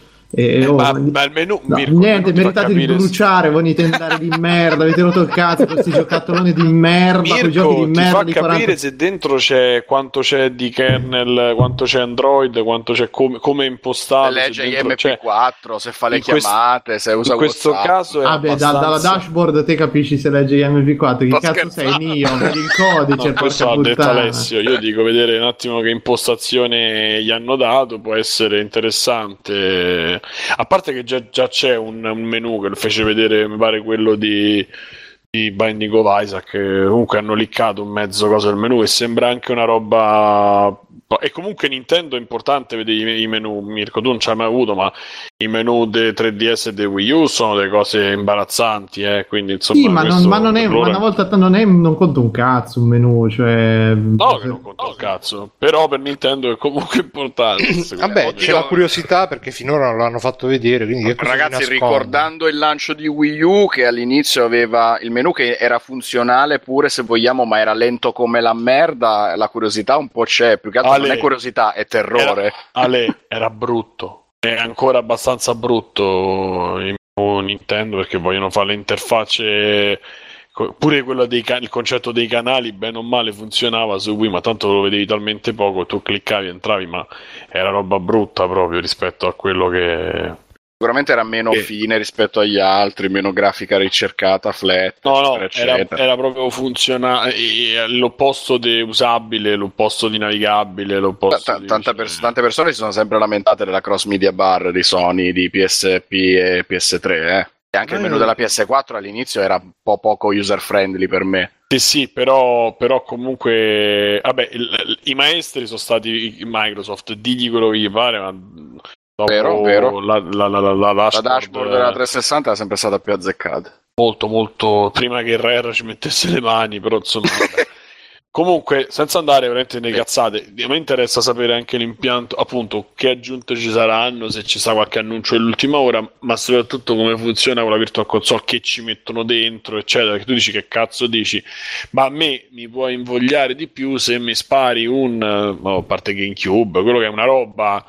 Diciamo che in Cube ancora non si è mai troppo visto, però mi spari il gioco, io me lo posso rigiocare con, eh, che cazzo ne so, eh, 15 euro me, me dai Mario Sunshine eh, o che cazzo ne so e già, me- già parliamone insomma, potrebbe essere una roba effettivamente in più che dice vabbè allora nell'attesa io mi rigioco il classicone GameCube la cosa GameCube eh, E poi te lo giochi comodo sul tablet, eh, tutto qua. attacca pure al televisore bro No, ma era una cosa positiva che volevo dire, cioè, la non puoi, comodità Bruno, che... non puoi. Cioè, ormai, Tutto sulla difensiva. qualsiasi cosa dici ormai che non proviene da Alessio, qui sarà messo la gogna. No, no, ma dicevo serio, Non ho capito. Te, lo gio- te lo giochi sul tavolo e che è figo una cosa che ti puoi giocare sul, ta- sul tavolo, sul No, tablet. conti- continua a insultarlo, eh, Bruno. continua. no Mario Sanchez Mario Sanchez forse si riesce a giocare sulla Ma anche i giochi del Super Nintendo e, e- o le altre robe, insomma, film. magari invece di stare davanti al televisore che c'è la sedia scomoda come me, te lo porti sul letto, bello comodo, sul divano. È figa sta cosa, secondo me è la cosa più figa e spero che come, come sempre metteranno anche il software per fare lo streaming da Steam che per me sarebbe il top. Però Eh, non, lo metteranno Nintendo, qualcuno ci penserà sicuramente perché secondo me la bucano se il 28, aprile, se il 28 marzo le distribuiscono le cominciano a spedire il 27 è già bucata perché se dentro c'è Android mm. però vediamo che si inventano come se lo inventano che tirano fuori e se vuoi fare una chiusura Ale e poi magari Ah, La chiusura è che il primo impatto è stato migliore di quello che temevo, soprattutto riguardo le dimensioni dell'aggeggio, perché avevo paura che fosse uno troppo pesante, come il paddone del Wii U, e due troppo piccolo riguardo i tasti. Eh, quindi sembrerebbe promosso. Poi vediamo quando lo avrò usato un po' di ore se sarà effettivamente comodo o no. Controller Pro probabilmente obbli- obbligatorio o quasi. E, e Zelda, Eh, ragazzi, per il momento il gioco di sapere- Switch è quello. Vorrei sapere eh, onestamente se il, il Pro Controller di... come si chiamano quelli che, commerciali? Mi ricordo, c'è una società... Eh? Razer, Logitech, No, no, no, c'è una società Rio. Mio, sì, o non mi eh, ricordo, Riomar. e che sta facendo tutta la linea Ori. Ori. Ah, Lori, Lori. Se io non so se sono bravi, non so bravi, se però il Pro di Ori è buono, Eh, sono bravi, io- sì. io- sì, Quelli Per che quello- fanno i joystick professionali per Street Fighter 5. Tutti Eh, i e picchi- allora, i ragazzo, picchiatura. 39 euro il pad il Pro di Ori. Eh, Ah, e non ce lo vuoi mettere. Eh sì, Punto. E Tanto Zelda costa poco il resto. vabbè, qua- 39 rispetto a 70 mi, mi sembra... E 70 che, che, che c'hai? Ni- Nintendo te la fa a 70 lo fa il Pro. Dai, poco, poco allora 39. Eh, appunto, a 69,9. risparmio, secondo me. E c'è quello di Ori che mi permette di risparmiare un po'. Allora a quel punto My Flash Ori- Dual Pack GameCube Poi vai abbastanza sul sicuro, insomma. Eh, Però Quest, eh, io avevo letto che tipo per i pad eh, non ho letto, cioè lessi che fecero il fighting pad che doveva essere tipo il joypad per i giochi di lotta e che però fu un po' deludente. Per, per gli stick proprio quelli professionali sono molto conosciuti però per i pad boh. Quindi Eh, non, non so. No, Ah, però potrebbe 70 esserci un'alternativa economica. vabbè ma te- ah, vabbè tu dici di devi spendere per il pad pro eh, vabbè No, diciamo che io No, diciamo poi Zelda io- lo prendo normale, il budget non prendo neanche quello. Mm. Ma come è scritto cazzo di Ori? O-R-I. E mh, dicevo, io prendo pure Zelda base, non prendo il. Assolutamente non prenderò la versione standard, la, limited, perché proprio. Vabbè, È sono buttare i ho un soldi. problema di feticismo. no? Sì, sì, no, non, non ho intenzione di mettermi a fare. tu Alessio prendi la base o la La limited. e che c'ha di Eh. più la limited La colonna sonora. A me frega poco del- della statuetta della spada. Io La voglio la colonna colonna sonora. sonora su beh, lo spadino di 15 cm. Eh, Con la- Eh, Con la capisci ba- che insomma proprio butta i soldi. Lo Ma la la colonna base sonora, scusa, su CD? No, è su CD addirittura. eh sì. Io pensavo Ah, fosse in digitale, ma poi il- lo Switch non legge gli MP3 tipo. No, quello è PS4 che non legge i CD musicali. Te pensa. Pua, pua, pua, pua. Sì, Vabbè. infatti, me la volevo comprare, adesso invece... Anch'io la volevo usare proprio come stereo. eh. Eh, eh, Spot, intanto quando stavo in Abruzzo che c'avevo solo quella ci sono rimasto male che non potevo sentirci i CD da lì. Dai, mi, mi stupisce che in Abruzzo siano arrivati i CD più che altro. Comunque sto vedendo Snipper Clips, proprio carino come concept, però è un altro gioco che... Boh. E Eh, tocca vedere se andando avanti diventa più complesso. Così sembra una roba che ti hanno vomitato. No, no, è molto carino. Sì, che ti hanno eh, vomitato. Vabbè. come, come cosa, però è pure questo un gioco che, vabbè, che ci, ci hanno scritto in chat che lo fanno a 20 euro. Ma questo è il tipico gioco che se lo metti su Steam ha più di 3 euro recensioni negative a manetta. Però vabbè, dai. Ok. A me, a me dispiace eh, perché comunque sia il valore dei giochi che non viene riconosciuto è un problema grosso, però purtroppo... Boh, Dobbiamo spero scontrarci che... con la realtà, Eh, e con la, la realtà della gente che entra in negozio e dice ma perché i giochi da 360 non funzionano sulla PS3? Eh, Tu gli dici perché non ci avete la protezione cliente? esatto. Che non c'è del Circle Life, idee così. Esatto. E niente, quindi io direi che Alessio, se vuoi, chiosa. Io ho appena prenotato Zelda, tra l'altro, perché non l'avevo ancora prenotato. Ho chiosato, ho chiosato. Cioè, Solo che 69. Ecco qua, il totale 399.79 mortacci. Ah, e il joystickino? Ma c'è. No, adesso no. Ma un vediamo. SD? Un cavo HDMI in oro? Non ce lo no, l'SD, l'SD lo porto io dal medio, guarda che ci abbiamo i sconti sulle micro SD. Ah, ma non è ma non è SD Nintendo, ce l'hai? No, non ci vorrai non non lo vorrai arrivati. insozzare con un SD del della cazzo. Sandisk, sì, lo farò. Che schifo, madonna, che schifo. È come mettere l'uccello in una latrina, eh, così, attenzione. Come fai pipì tu? Eh? Come fai pipì? L'uccello E tu, tu dentro lo ficchi, latrina? io no? ri- riesco anche a pisciare da una certa distanza, non so se te lo ficchi dentro l'acqua e poi così te lo sciacqua e pisci insieme. però. No, vedi, non... Tra, tra l'altro è un'assicurazione Sì. che andrà fatta quella antischizzo su Switch, visto che verrà usato largamente al cesso. Eh sì, tra l'altro. Sarà il Eh. P22 lo schermo. Comunque, io gli direi che puoi chiudere e possiamo andare verso, orientarci verso... Io però volevo sapere due, due paroline se, se- se per te non è troppo tardi sul fatto del Circle of Life, visto che ci abbiamo sempre Alessio che c'è esperienza, o no? Che? Ah, la- sì, io ti parlavo intanto di chiudere su Switch. eh, ma mi sa che ha già sì. chiuso. Sì, sì, ma su Oh. Switch, eh, ho detto prima, mh, la console mi ha sorpreso in positivo perché sembra andare meglio di quello che potevamo temere da foto, leak, eccetera, eccetera. E il gioco di lancio è Zelda, poi tutto il resto vedremo. È noia, noia. Esatto. E allora, vogliamo parlare di questo Circle of Life di...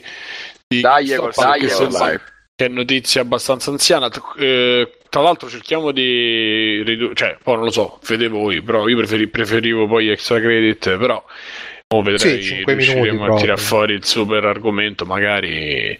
Allora, eh, Allora, GameStop ha i suoi USA, ha i suoi come si chiamano? Ha i suoi. Schiavi, schiavi, schiavi è la parola che c'è. schiavi eh, i- Ha i suoi imprenditori di se stessi. di se stessi, impiegati presso se stessi, gli dà questo diciamo piccolo consiglio di mh, cercare di vendere più usato che non nuovo, tanto da mentire se la copia ce l'hai nuova e rispetto all'usato, di dire no che c'hai l'usato e che non c'hai e che non c'è il nuovo e dare il nuovo spiegata, solo- l'hai spiegata malissimo. Eh beh, è ovvio. Io non so. Eh, la- la- Ah, intanto, non ric- intanto non ricorda solamente GameStop eh, USA, ma come testimonianze che ho anche raccolto direttamente, scusate se me la tiro un attimo, riguarda anche GameStop Italia. Ma scusa, come Comunque raccolto sempre- le testimonianze? Sei andato tipo nei Eh, GameStop letto- t- travestito No, con gli letto- occhiali Con da la videocamera sole, nascosta. tipo le iene. Letto l'articolo, Col alcuni contattato, passamontagna, ciao amico, ma qua abbiamo sentito che... letto, la- lette le varie notizie, alcuni mi hanno contattato, ma mi hanno chiesto, mi hanno dato spontaneamente delle testimonianze, io ho detto se potevo riportarle, ho cancellato tutti i dettagli che comunque potevano far risalire alla persona anche semplicemente incrociando i dati e le ho pubblicate sotto forma di notizie. Comunque Circle Life esiste anche in Italia. E che, che cos'è in realtà? Eh, Simone ha, ha parlato della fine del processo. E Circle Life dice che ogni negozio ha delle quote di un, un certo tipo di Ah, marchi che scusa, deve sì, vendere. eh, ah, giusto, sì, Eh, me- ok. quella parte mi è saltata. Sì. e ogni negozio ha assegnate delle quote che Colpa deve, mia, eh, so io che non mi ricordavo la notizia, ragazzi. eh. no, che, deve raggiu- che devono raggiungere a su fine Freeplank è messa bene. No, scusa, perché mese, settimana, giorno. Ossia, fai conto che c'è il 30% del- dell'usato e il eh, 30% del nuovo. Se tu in una giornata fai a livello di vendite il 40% del nuovo, devi cercare in qualche modo di equilibrare facendo, eh, riportando le percentuali del venduto alle quote che ti sono state assegnate, se no vai incontro a, vari, a varie rappresaglie da parte della dirigenza, tra cui forti richiami e licenziamenti nei casi più clamorosi. Non per niente una delle mh, finanze raccolte da Kotaku in questo caso parlava di un dirigente che pur avendoci un uh, curriculum eccezionale eh, che aveva fatto? Aveva fatto in modo che i dipendenti eh, aveva dato le sue vendite ai dipendenti in modo tale che incontrassero queste quote, cioè che raggiungessero queste quote e lui se n'era un po' fottuto perché dice ho anni e anni di servizio impeccabili, ho sempre raggiunto tutti i risultati che mi hanno chiesto, a me non mi diranno niente, infatti l'hanno licenziato. Praticamente. E che cosa- Cosa comporta questo? Che se tu non stai dentro le quote, eh, oppure ci- ci sono delle situazioni in cui eh, rischi di andare completamente fuori da queste quote, tipo che ne so, eh, vendita un gioco particolarmente atteso, quindi tutti lo vengono a comprare nuovo, tutte quelle vendite del nuovo fanno schizzare stelle le quote del nuovo. Tu per equilibrare con l'usato, che devi fare? Molti dipendenti sono portati a mentire, cioè dicono che non hanno più in magazzino il prodotto che il cliente ricerca perché se, altrimenti vendendolo troppo sforerebbero eccessivamente eh, le quote che gli sono state assegnate. Loro dicono praticamente la situazione più drammatica ecco, che, che so, ti comprano 5 console con un giorno, fai 2-3 mila euro di ricavi sul nuovo, sulla console e poi devi cercare di vendere un certo numero di usati in tutti i modi possibili per, eh, per equilibrare queste quote. Oppure in un altro caso, Ubisoft mette in offerta Watch Dogs 2, questo è un caso molto recente.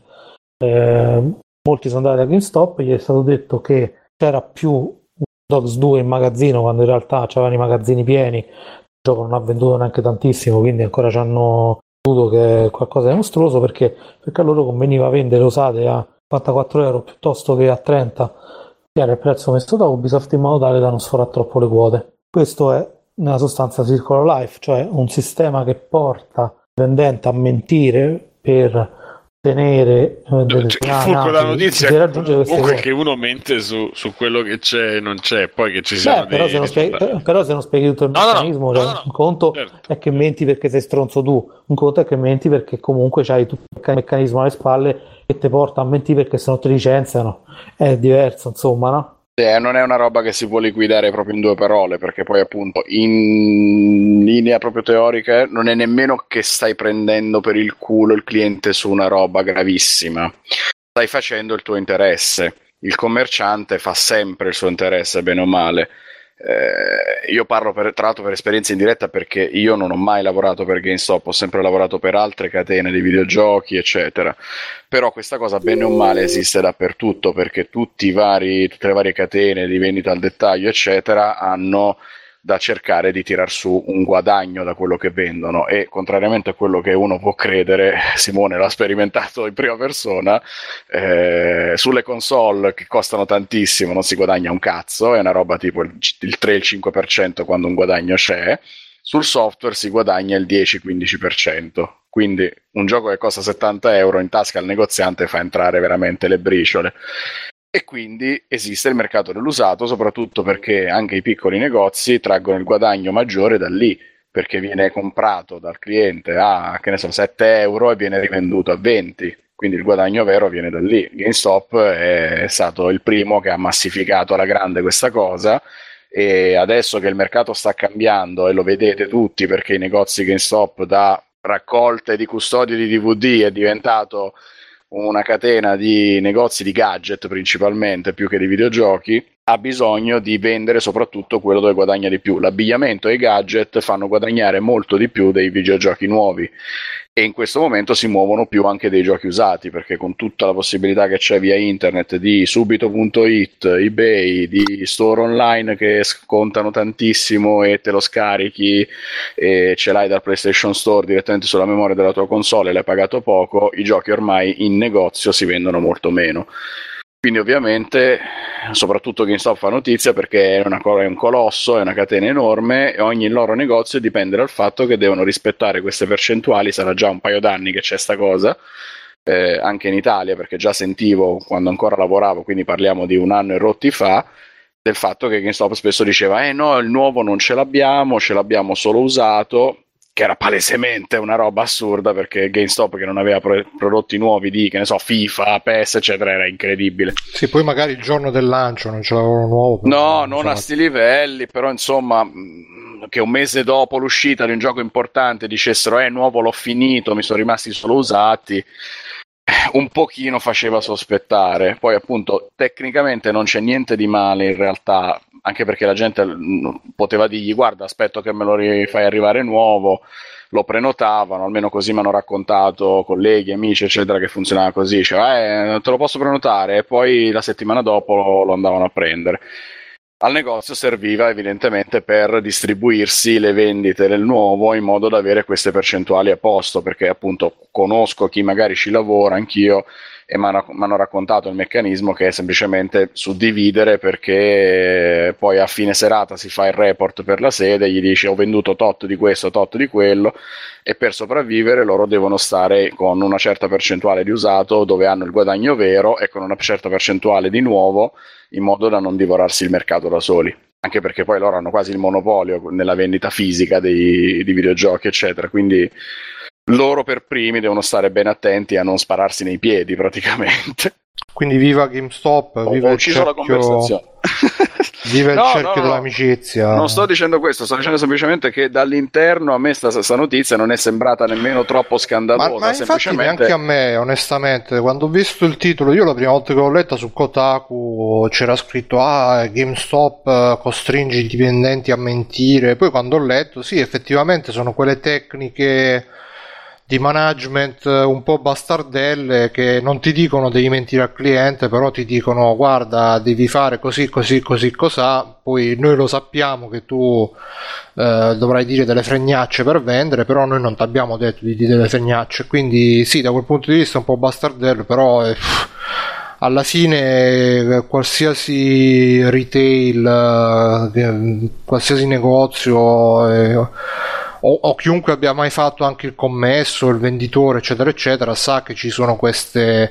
E tra l'altro c'era Game in Action eh, che diceva che lui non ho capito se è venditore, cos'è, cosa fa, è un mistero. Penso che anche lui stia cercando di capire.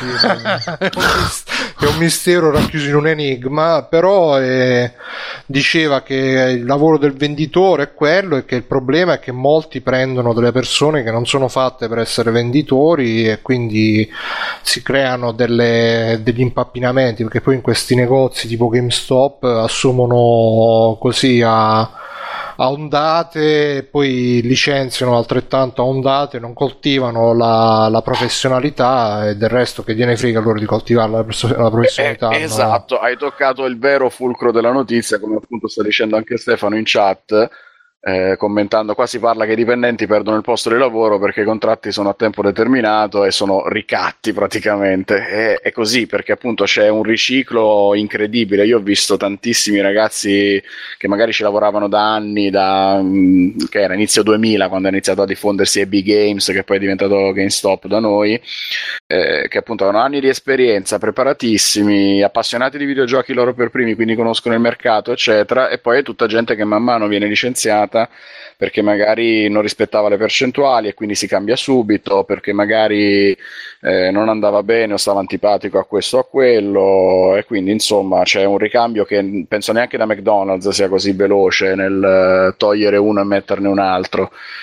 Eh, Sì, anche che sono proprio per via di queste percentuali, perché appunto appena appena sgarri, eh no, mi spiace, non hai rispettato quello che ti si chiedeva, il codice commesso, ciao, arrivederci e grazie, ne prendiamo un altro. Sono, sono quei lavori che purtroppo non hanno bisogno di una grossa specializzazione perché là dietro un bancone ci puoi mettere, non dico chiunque, però comunque abbastanza Eh, oddio, non, semplice. Ma non non sono troppo ti ricordi...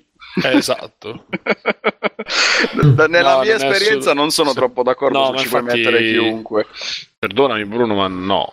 Beh, diciamo Ragazzi, che comunque non ti serve Ciao Simone, grazie. Ciao. Oh, buona serata a Ciao, tutti. grazie. Ciao. Ciao, ciao, ciao.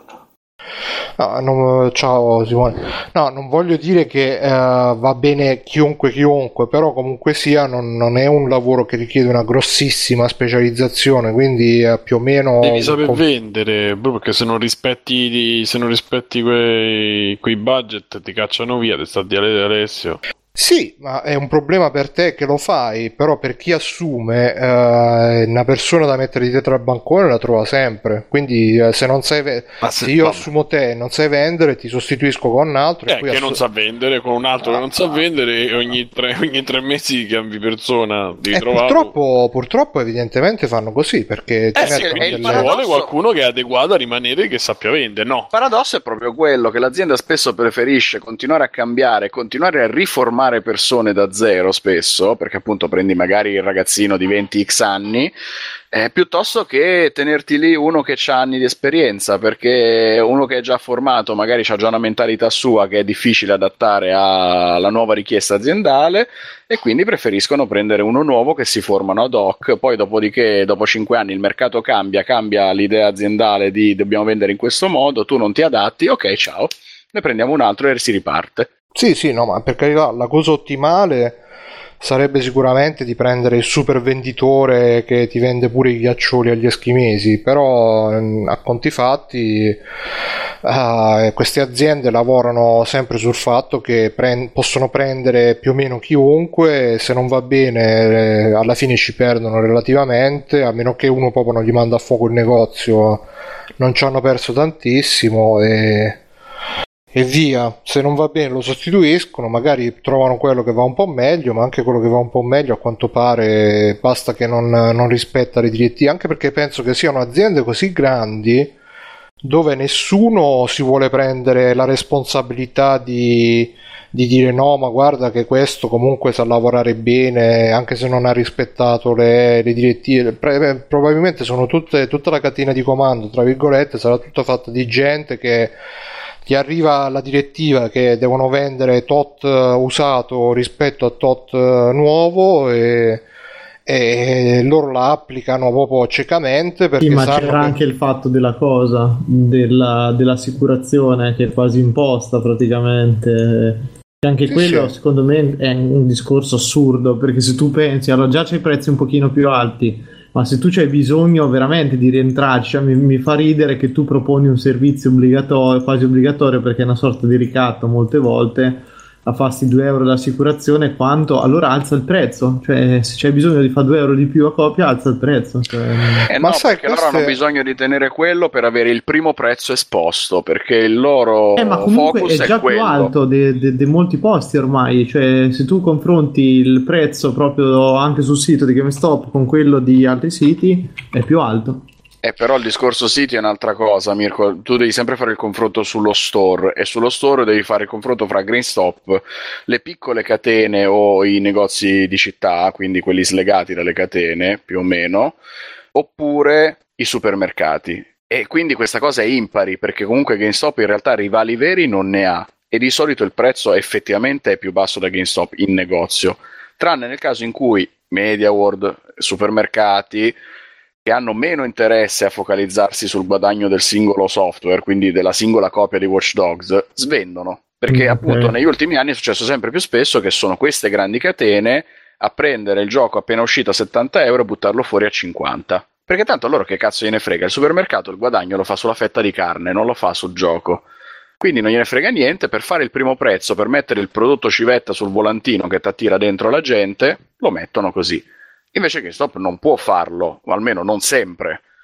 Così come peggio ancora le catene piccole o il negozio del singolo privato che dove cazzo li piglia i soldi per fare offerte di questo tipo. Ma è no, beh, impossibile. certo il piccolo Quindi il confronto con Amazon, il confronto con Console Planet è sbagliato perché loro non hanno io non- no, un negozio no, no, da no, mantenere, allora un Amazon- personale da mantenere, eccetera. Sì, Amazon sono d'accordo, io ti prendo, ti prendevo un eh, Media World e un GameStop che comunque c'è quei 5 euro di differenza. eh. E però in realtà è diverso perché anche sulle prenotazioni allora dovremmo fare un discorso di questo è meglio di quello, eccetera. Ma ragionano su cose completamente diverse perché MediaWorld ha un fatturato che penso sia molto diverso da quello di GameStop perché MediaWorld vende l'ira di Dio di tutto quello che riguarda l'elettronica, dall'MP3 al cellulare al computer. Eh, ma non lo so s- eh, Alessio, perché comunque GameStop è, è più, è più tentacolare a livello mondiale, internazionale, ha molte più, cioè una multinazionale vera e propria GameStop. Eh, MediaWorld che cos'è? Solo europea, Eh, credo. però a livello di Germania. categorie merceologiche GameStop è molto più ristretto, ha inserito Eh, gadget apposta perché non c'aveva altro. Sì, adesso, adesso, però MediaWorld comunque credo che pure MediaWorld su tutte le robe che vende ci abbia margini di ricavi bassissimi, invece GameStop col giochino dell'usato si sarà fatto i miliardi negli anni e ce l'è ancora da parte Sì, beh, per non, è che, non è che ho i loro conti in tasca, però a livello di grandi numeri penso di non dire una cazzata se ho l'idea che MediaWorld abbia meno problemi a svendere un gioco da 70 a 30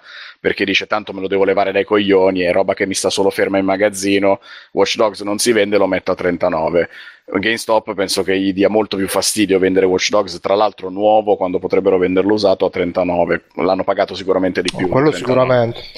No, comunque volevo dire solo sta cosa che ehm, per fine discorso di prima, che eh, queste aziende, eh, GameStop eh, e ancora di più probabilmente Amazon o McDonald's, McDonald's forse un po' di meno, però comunque sono tutte aziende che hanno una struttura gerarchica, eh, per quello che posso capirne io, molto rigida, per cui tu devi seguire un certo protocollo e c'hai il tuo lavoro da, da- da svolgere, c'hai i tuoi parametri da rispettare eh, che vanno dal- dalla percentuale nuovo usato del commesso ad altri parametri probabilmente anche per la dirigenza a livello regionale, mondiale, tutto quanto e sono, sono strutture, sono aziende dove c'è pochissima, probabilmente, beh, ma, mh, po- pochissima possibilità di, di- di- di- giocare sulle regole, di, farle un po' più elastiche, perché proprio assumono gente, ma non solamente il commesso, anche il dirigente di, di GameStop probabilmente è, è solamente uno, uno yes man messo lì a, a seguire gli ordini, il dirigente di quel dirigente italiano di GameStop è solamente uno messo lì a eseguire le direttive della, della centrale americana, così come Amazon, non credo che i direttori di Amazon Italia possano dire no, qua in Italia la situazione è diversa e facciamo così, a meno che non parta da Amazon USA che c'è Bezos che dice vabbè in Italia eh, mettiamoci che ne so la pasta asciutta a domicilio perché sono italiani allora sì però se lo dice quello di Amazon Italia no.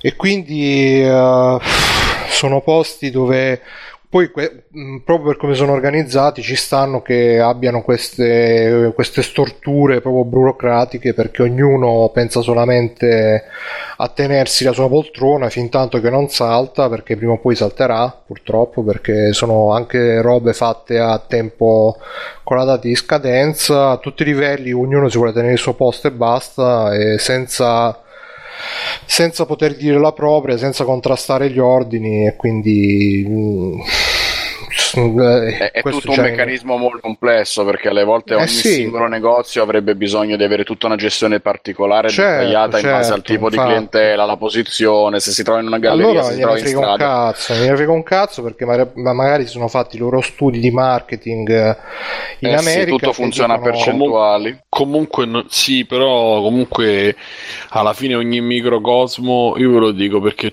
ho un paio di persone che lavorano nel eh, GameStop eh, e io come altro ho lavorato poi perché come fast food è uguale, eh. Cioè, io ho lavorato al McDonald's ed è, funziona identico, cioè loro hanno dei, dei risultati standardizzato è tutto, sì, però poi nel micro microcosmo del negozio cioè proprio del punto vendita, ovviamente ci sono delle differenze che, di cui sono consapevoli, cioè c'è una specie di accordo o non accordo dove sì, tu devi fare questo e questo, però sappiamo che il, quello, il McDonald's vicino al cinema lavorerà molto di più quei giorni, lavorerà in quella maniera e la domenica pomeriggio, che cazzo ne so, il weekend rispetto a quello che invece sta vicino a una zona molto lavorativa che la mattina lavora tanto e la sera lavora poco.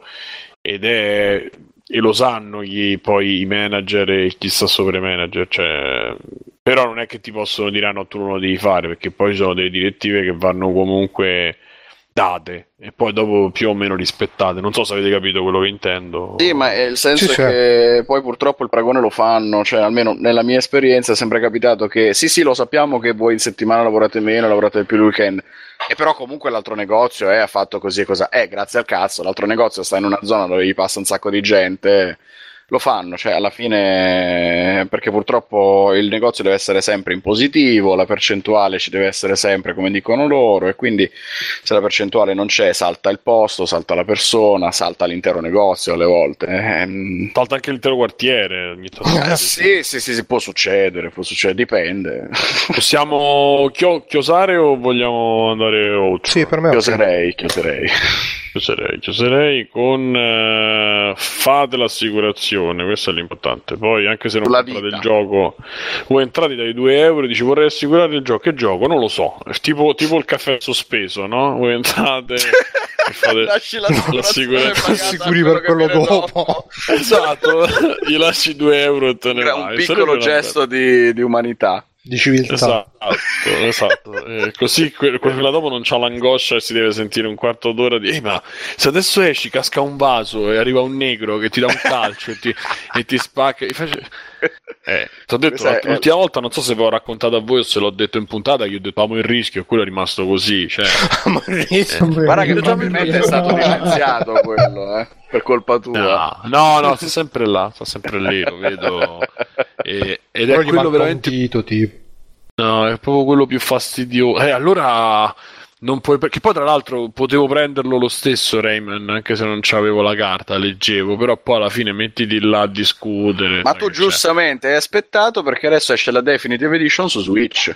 Eh sì, non vedo l'ora di giocarlo tre volte. Mannaggia. Eh, ma dice che ci avrà delle robe in più, in meno, se non ho capito male. In meno, sarà probabilmente. Sì, esatto. quindi non sarà C'è sta Rayman senza mutande. Eccolo! Eccomi. Ciao.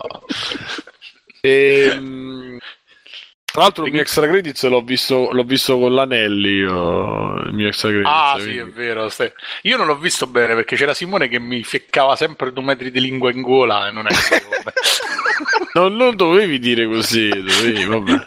Vabbè, dai, non Abbiamo- ti ho mai toccato il pacco.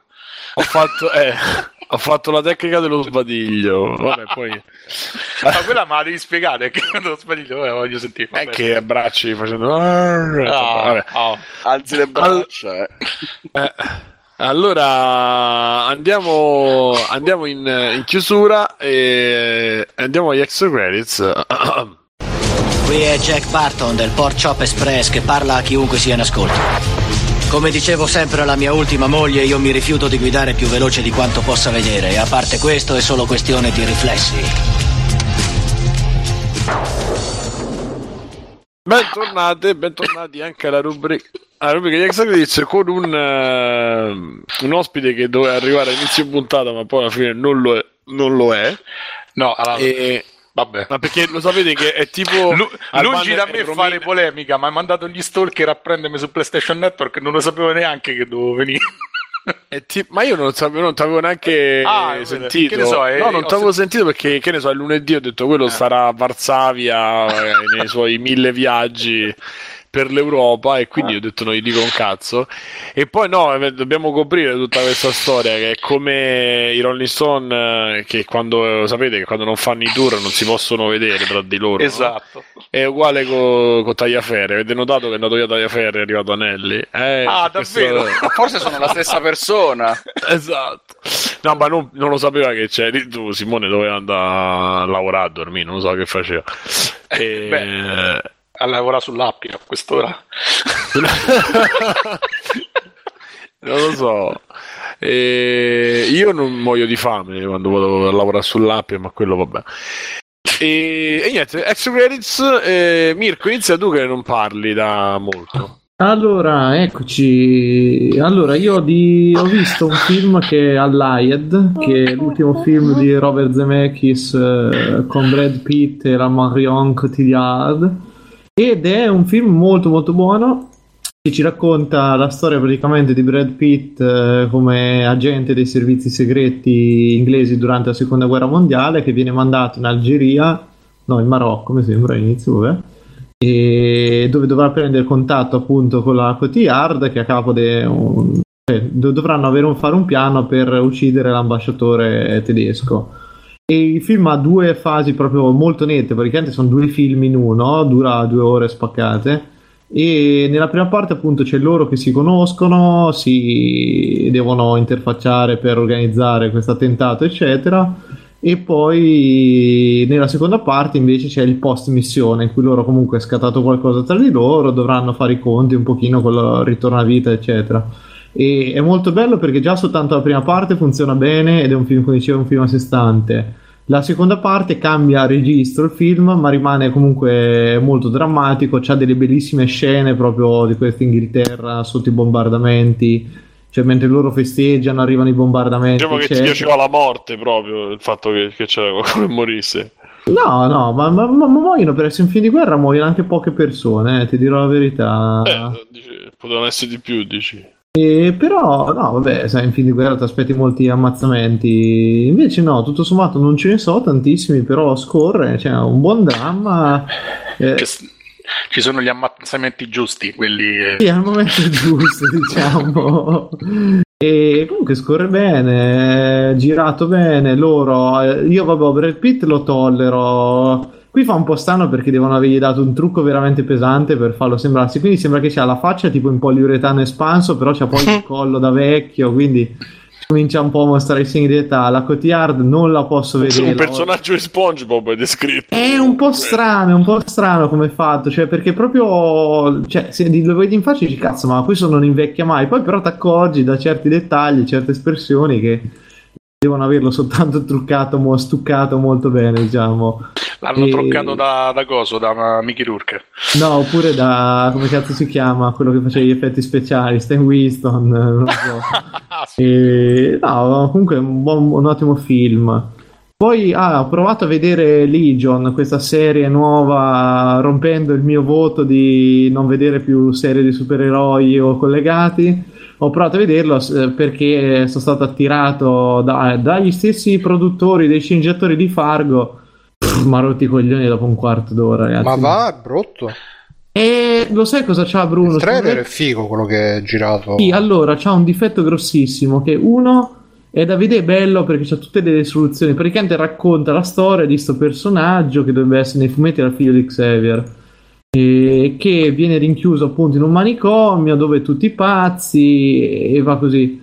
E a me purtroppo c'hanno proprio questi film con, eh, la, l- con la pazzia, il manicomio come setting, eccetera. Quindi il fatto che non sai mai se è vero, è finto, se lo sta immaginando soltanto lui, con me c'hanno proprio una presa pari a zero perché Tipo sempre- Sucker Punch. Bravo, sì, perché tro- trovo sempre che sia la presa Che, per il culo quando è finito massimo. avrei voluto dargli fuoco, infatti. Eh, sì, ti prende quello lì perché cioè per me è la presa per il culo massima dello spettatore, proprio quella di dirti guarda, hai visto due ore di film o quello che è, in questo caso una serie, e poi dici, eh però era tutto finto, era tutta una proiezione della sua mente, cioè tutto...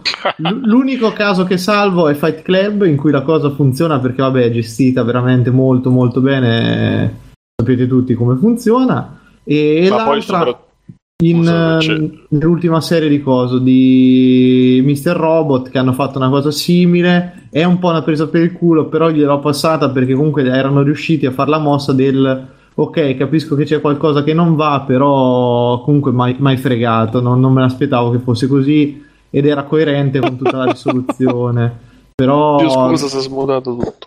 No, no, boh, non so.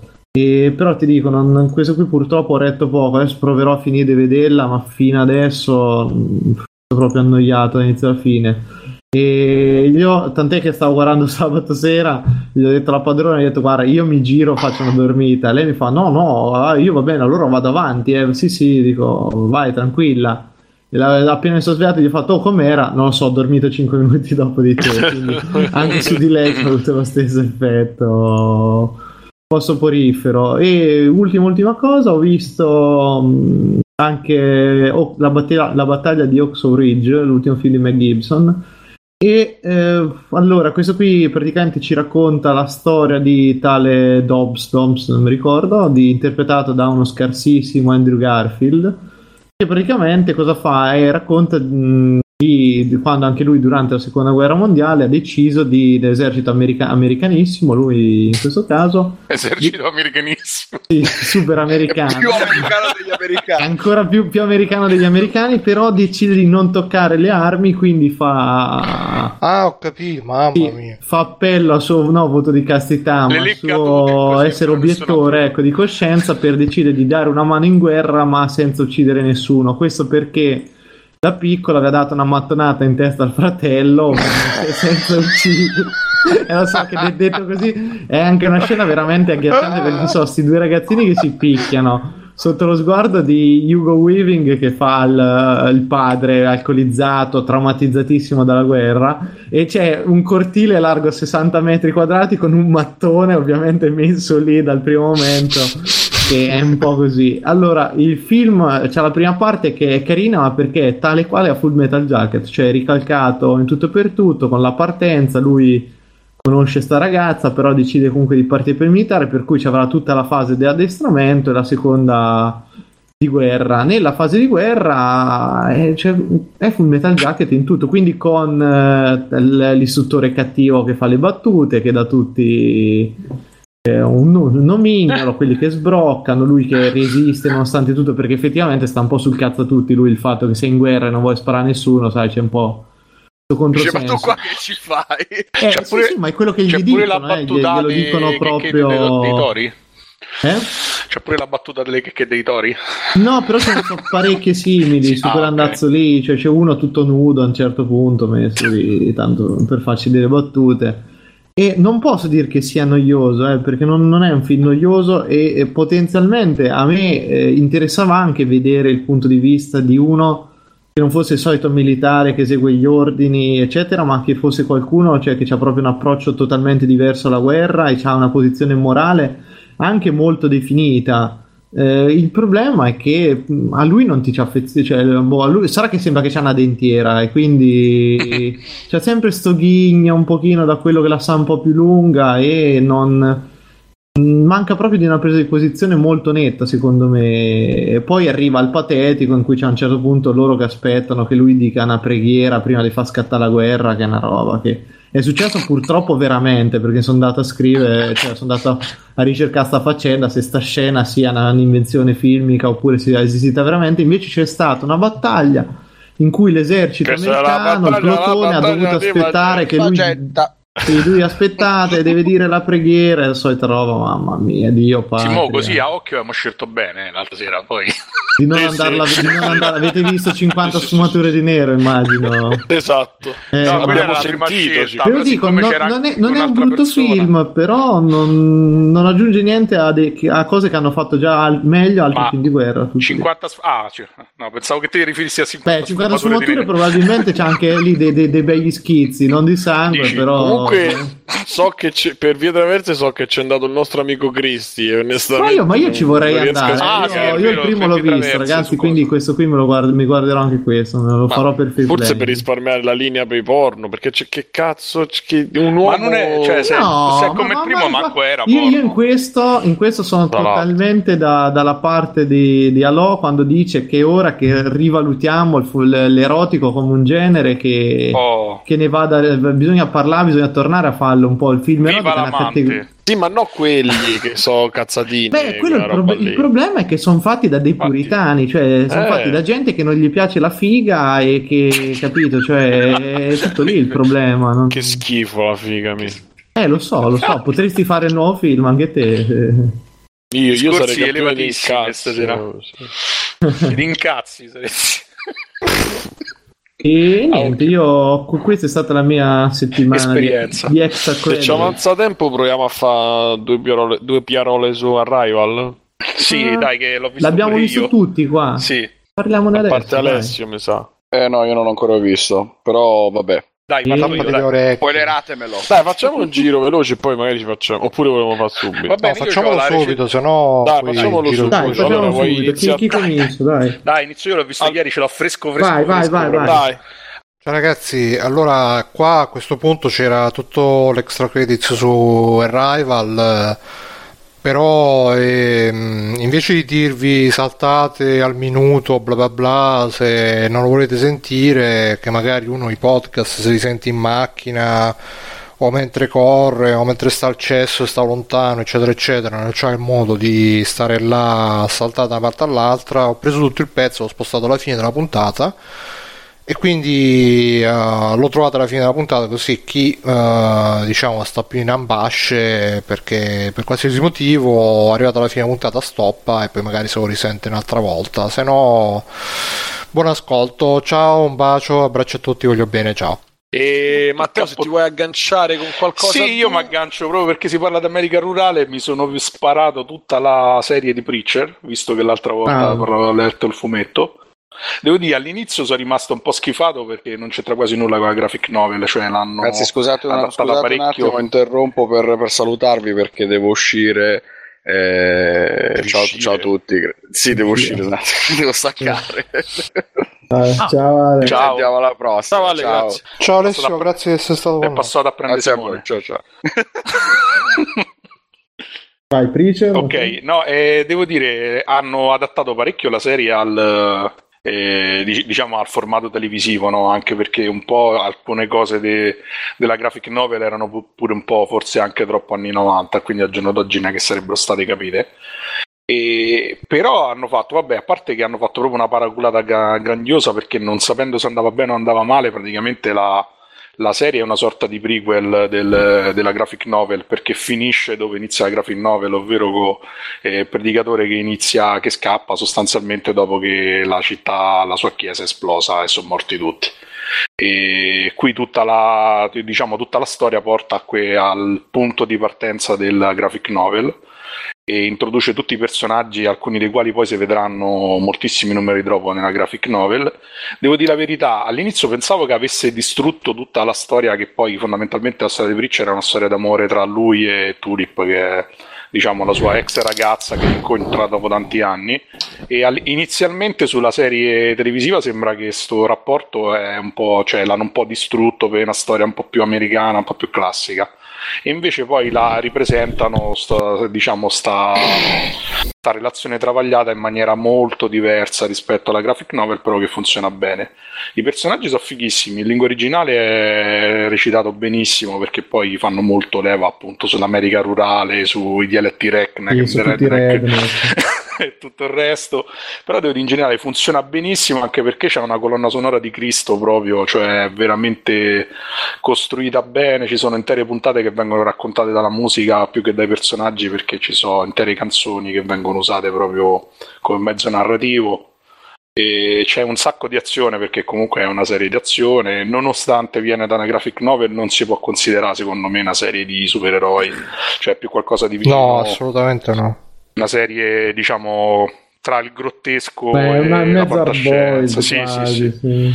Sono molto ansioso di vedere la seconda serie dove dovrebbe iniziare Road Trip. Secondo me diventa spettacolare se la continuano così. Ma non lo so, guarda, se perché comunque credo che uh, l'abbiano molto adattata rispetto alla graphic novel, anche appunto come dicevi tu, per esigenze di budget e tutto quanto, quindi non so quanto la riprenderanno. Vabbè, tanto pure sul fumetto, visto com'era, no? C'era un deserto, dicevano, ah, stiamo a Dallas, un deserto, dicevano, stiamo a Houston, quindi si fa presto. Giusto le scene urbane sare- sono un po' complicate da fare, forse. Però in generale, devo dire, l'attore che fa Cassidy è fenomenale, cioè identico. Batch Cassidy. Madonna, l'hanno, l'hanno veramente Vabbè, ma caratterizzato lui è bene. bravo, Sì, sì. bra- bravo come attore a prescindere. comunque. E forse Cassidy è il personaggio che è rimasto più fedele al fumetto, perché Sì, sì. anche e Jesse l'hanno cambiato parecchio, l'hanno un po' addomesticato sotto certi punti di vista. Boh, forse anche un po' meno maschilista la serie, però comunque assolutamente merita, secondo me. È veramente bella. Poi c'è un finale di stagione spettacolare. Non, non riuscirò più a sentire Norain come la sentivo prima. Sì, no, l'unica cosa brutta secondo me è quella roba del santo degli assassini, se la sono giocata abbastanza... Mamma mia, che puntataccia quella. Sì. eh, ma in realtà ritorna, ce ne so parecchie di puntate in cui. Sì, ma quando fanno quel flashback che hanno riciclato mezza puntata prima, non Ah, sì, è vero, quello che benissimo. va in loop, sì, è Sì, vero. quello lo accusi proprio che c'era una- qualcosa che non ha funzionato nella produzione. Sì. Si, si assorenati, non si sa che succede. Ho detto, vabbè, oh, prendiamo la puntata scorsa e mettiamo a metà. Sì, vabbè, mh, non lo so. E poi boh, la storia pure là l'hanno un po', l'hanno resa un po' meno È lineare di aperto, quello che poteva essere. il Sì, sì. sì. Perché l'hanno diluita troppo e la la- il dramma si è persa. Anche perché visto sul fumetto è una cosa abbastanza quasi brutale come te la raccontano, no? Sì, infatti perché- sì. in tv manca quello che con lo scalpo ancora vivo. È quello Sì, è secondo vero. me che faceva la differenza nel fumetto. No, ma guarda che secondo me veramente non sto scherzando. Cioè, alla fine Preacher, tu dici che è una storia d'amore, secondo me invece è più una storia proprio di di viaggio nell'America super redneck. No, no, eh, quello sicuramente, però boh, il tema ricorrente, io la cosa che mi è piaciuta tanto e devo dire, ho ritrovato molto nella serie, è che i personaggi, vabbè, Gartennis su queste cose è abbastanza bravo, quindi eh, i personaggi sono verosimili, nel senso che di solito nei film, guarda per esempio a Rival, vedi un personaggio che fa un'evoluzione che serve per la trama del film. E a volte non è verosimile, no? Metti il rapporto che c'è tra la scienziata e lo scienziato a Rival. Invece The Preacher è raccontato bene perché i personaggi sono fatti così, cioè ci sono delle dinamiche tra Cassidy, Jesse e Tulip che si ripetono in continuazione perché loro sono, funzionano così e sono persone fatte in quel modo e non c'è modo di cambiare come sei fatto tu.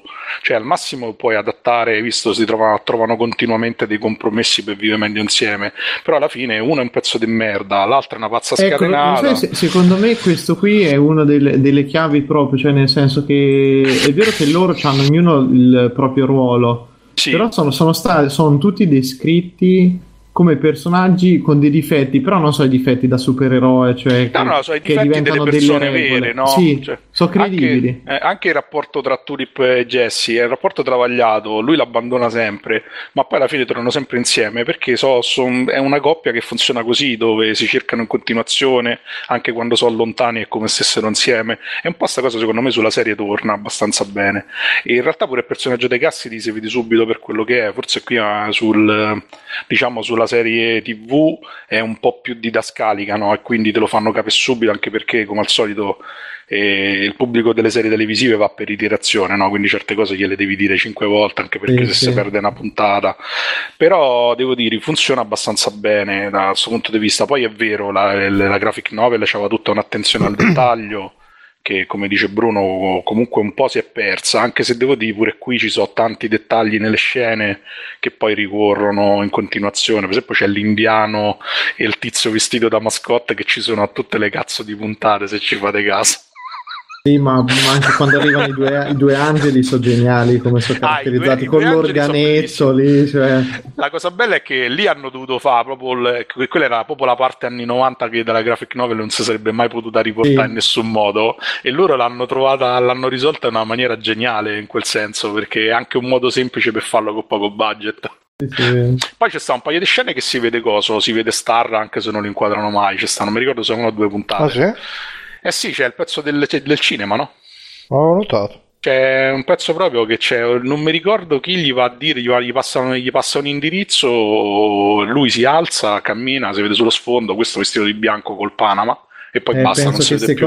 cose le noti te che hai riletto il fumetto da poco prima di guardare. Sì, sì, è proprio una scena tipo di 5 minuti dove ci sta il coso. Comunque sì, è veramente, cioè hanno anche ri- riesumato bene tutta quell'atmosfera da western eh, urbano che la visto solo nel mitico bene, Doc. che ha Doc. visto non avete mai visto Doc il telefilm del, del padre di coso Stevie Ray Williams come si chiama quello che fa il, padre della cosa, come cazzo si chiama? Quella della Disney che è diventata una cantante mignottona, non mi viene il nome, ce lo so punto della Disney. Lohan, Eh. O Miley Cyrus? No, ah, Miley il papà Cyrus. di Miley Cyrus. Sì, sì, faceva un telefilm e si chiamava Doc, di lui che era un dottore del sud eh, che viveva a New York e faceva tipo il dottore, cioè una cosa orribile proprio. E ogni tanto lui cantava country così gratis. L'apoteosi. No, comunque è bello, mi piace pure perché nel cine, nelle serie tv è tornato la persona che fuma senza che se, si ne fa assolutamente una vergogna. Sì, che poi di solito quello che fuma lo fanno morire due scene dopo perché... Sì. sì. è diseducativo, no? Dice il fumo, poi con la battuta, il fumo fa male. Fumate! No, comunque veramente promossa, ho capito pure perché gli danno così tanto su Metacritic, cioè su Metacritic, su Rotten Tomatoes, che effettivamente la serie funziona bene, cioè anche vista secondo me fuori dal contesto, poi vabbè, una fotografia ragazzi spettacolare. Oh, era una serie che era giudicata impossibile eh, da realizzare, anche- cioè, Vabbè, bisogna vedere come la finiscono, perché comunque Sì, almeno materiale comunque- per 3-4 ma secondo stagioni. me è un, po', è un po' a rischio, è sempre a rischio di smerdata da un momento all'altro una serie del genere. Però comunque ti ha portato a casa una prima stagione che è una bomba, che è una delle cose più originali, più divertenti degli ultimi anni, che Sì, poi nessuno si fatta... aspettava. Cioè... Poi l'hanno fatta autoconclusiva, secondo me è stato pure quello il vantaggio, Sì. che hanno seguito un po' pure lo schema del, del fumetto, no? che era tutto ad archi che potevano essere quasi autoconclusivi. Sì. E forse infatti se la continuano così è meglio, perché come dici tu, farla arrivare alla fine, è vero che secondo me tanti pezzi molto estremi che ci sono verso il finale li taglieranno. Perché Ma secondo me un tre stagioni sarebbe quasi l'ideale per una serie del genere, cioè molto più compatta, semplice nelle dinamiche, tagli veramente tutto quello che non ti serve perché, eh, cioè perché poi anche il- il- tutto il ciclo sul passato di Jesse secondo me è bellissimo, però non è fondamentale la storia. Beh, quello già Ma insomma, quello se togli quello, e... cioè se togli tutto Coso e JC, è una. Boh. non capisci, io dico, non eh. capisci perché lui è esatto, perché non capisci perché lui è così 70 Eh, ma anni. già qui ti stanno, ti stanno facendo parecchia roba, cioè qui ti ci hanno messo tutto il fatto del padre, c'è per un motivo secondo me che, Sì, che è vero, vero. veniva affrontato molto dopo, vabbè. Ah. Sì, poi il padre è diversissimo comunque. Sì, il padre è proprio tutta un'altra roba. Sì, poi boh, a me devo dire, mi piace pure fino alla fine del mondo come l'hanno reso qui, che ha un significato un po' diverso da quello della graphic novel. Però devo dire, questo è più carino, più, più romantico. Loro che se lo dicono quando sono bambini perché lei poi dopo viene abbandonata. Al- e c'hai altri extra credits, Basta. a parte poi io mi, mi aggancio a quello. E no, no, dai, vai tu, se no famo davvero tardissimo, visto che ci siamo dilungati già tanto. E... Sì, Bruno, ti devo scrivere una cosa. Scrivi, scrivi. privato. Vabbè, allora, ehm, e io con l'occasione, io fo- c'ho- ce n'ho volendo di, di extra credits. Allora, io ho visto. Letto, Esimo, sto facendo un 2-3. Allora, No. sì, sì. Allora, ehm, io ho visto la, sabato sono andato a vedere il più recente sabato sono andato a vedere con, eh, con Matteo. Eh, smetto quando voglio Masterclass. Ah. Che non so se avete se avete visto il primo Sì, di sì. questo. Che, A parte che lo stanno questo- dando sti giorni tipo 10 volte al giorno su certi canali. però. Infatti non l'ho capita questa cosa, eh, questa eh, di- corale, insomma, che lo mandano tutti. Insomma, vabbè, sto, film di Sidney Sibilla con eh, eh, questi attori comici, chi viene da Boris, eh, chi viene da, da, da quelli buoni, già Giallini, nel, cioè pure Giallini, no, cioè ma Neri Marco Re, eh, ci sta il cast metà di Boris praticamente, sono quelli diciamo giovani, abbastanza comici. E c'è poi il libero di Rienzo che, face- che fece Santa Maradona, ricordo solo io, e tra l'altro è un bellissimo No, no, film, gran film. me. E Andata e ritorno, che è un po' più debole, però era buono pure quello. Di Paolo Marco Paoli, Marco non mi ricordo, ma volete troppo, insomma, un altro che so, be- film bellissimi, secondo me. Ehm, praticamente il seguito di- del primo film eh, e parte esattamente diciamo dalla fine del, del primo anche se poi stanno facendo congetture su quanto sia la fine del primo vabbè e eh, per farla breve la, si vede nel trailer, quindi non, spo- non sto spoilerando niente. La, la, banda che nel primo film aveva creato questa droga. Era, allora, aspetta. Nel primo film si parla di questa, di questa squadra di praticamente ricercatori eh, universitari, chimici, fisici, eh, di, ma- di economici, eh, letterati, beni culturali, latinista, c'era. latinista, esatto, tutta gente comunque con un super master super, che non trova lavoro disoccupata, quindi la, il setting è quello abbastanza reale, che poi viene eh, tutta unita eh, in una banda da questo Piero Zilli, Piero, Pietro Zilli, Zilli, insomma il personaggio principale, il protagonista, che, che non mi ricordo manco il nome dell'attore, però insomma... Stai andando in modalità Daft, Daft Punk. Vabbè, Simo, eh, Matteo, continua. Eccolo, ecco. sono tornato. E praticamente prendono, fanno sta, sta, sta, fanno questa banda, creano una droga, una smart drugs, quindi una droga legale, ma eh, quindi che non si può eh, che, non, che non poteva per, cui, per la quale non possono essere rice- ehm, perseguiti, eh, perseguiti per legge, grazie. E ehm, piano piano cominciano a prendere la piazza di un sacco di altri spacciatori che invece usavano droghe illegali e in più vengono ricercati appunto dalla polizia perché, perché non si sapeva niente di chi fossero questi, per cui si crea tutta una, una, una serie di, eh, di, casini, una serie di inseguimenti, di, no, di inseguimenti, insomma, di eh, espedienti che porteranno poi alla loro eh, carcerazione perché poi si fanno beccare perché sono inesperti, perché sono eh, brave persone fondamentalmente. Nel secondo, loro stanno sotto processo, hanno dei problemi legali, sono tornati tutti alla vita, diciamo, triste che facevano prima, vengono richiamati dalla polizia perché c'è una diffusione gigante delle smart drugs e quindi per cercare di prenderle di, di, di, cioè di prendere chi le, chi le, fabbrica, chi migliore squadra di loro, che comunque sono tutta gente co- con la super capoccia, e quindi eh, li assoldano e gli dicono: Tu vai, prendi la droga, la trovi, la. Mh, l'analizzi, mi, risali a chi è che la vende, quindi risaliamo a chi la crea e da lì eh, le, le, rendiamo illegali così aumentiamo la, aumentiamo la caccia, aumentiamo le, gli arresti, eccetera, eccetera. Quindi questo è il setting, poi non andiamo, non andiamo oltre. Allora, ehm, il film rispetto alla... la cosa che si vede di più rispetto al precedente è che ehm, ha subito diversi investimenti, nel senso proprio c'ha hanno i soldi, hanno, hanno, messo un po' di soldi nel, nell'intera produzione. Hanno aggiunto tre attori, di cui uno è, è quello che fa il commissario Coliandro, di cui non mi ricordo mai il nome, troppo. E um, altri due che sono abbastanza, fa- uno un po' di meno, l'altro abbastanza famoso, eh, però sono sempre nella cricca di questi. Giampaolo Morelli. Giampaolo Morelli è coso. Sì, sì, quello eh, che fa Coliandro. Che fa Coliandro. Gli altri due, che, onestamente. che quando mi... fanno napoletano, tra parentesi, è insopportabile Giampaolo Morelli. Sì, sì, sì, sì, sì, E lui è perfetto in Coliandro. Quando fa l'italiano, sì, sì. Poi se si lo mettono a fare napoletano. È la... Tipo l'hanno messo a fare la macchietta, che, sì, che sì, sì. possibilmente è anche peggio, diciamo. Quindi, insomma. Eh, Pessima veramente... scelta, sì. Quello sì. forse è l'unica scelta che stona di tutto il. Sì, sì, si suona perché hanno messo a fa il personaggetto, poi il napoletano un po' truffaldino, quindi vabbè. Comunque, anche se la scena, del, la scena della televendita, diciamo, non è male.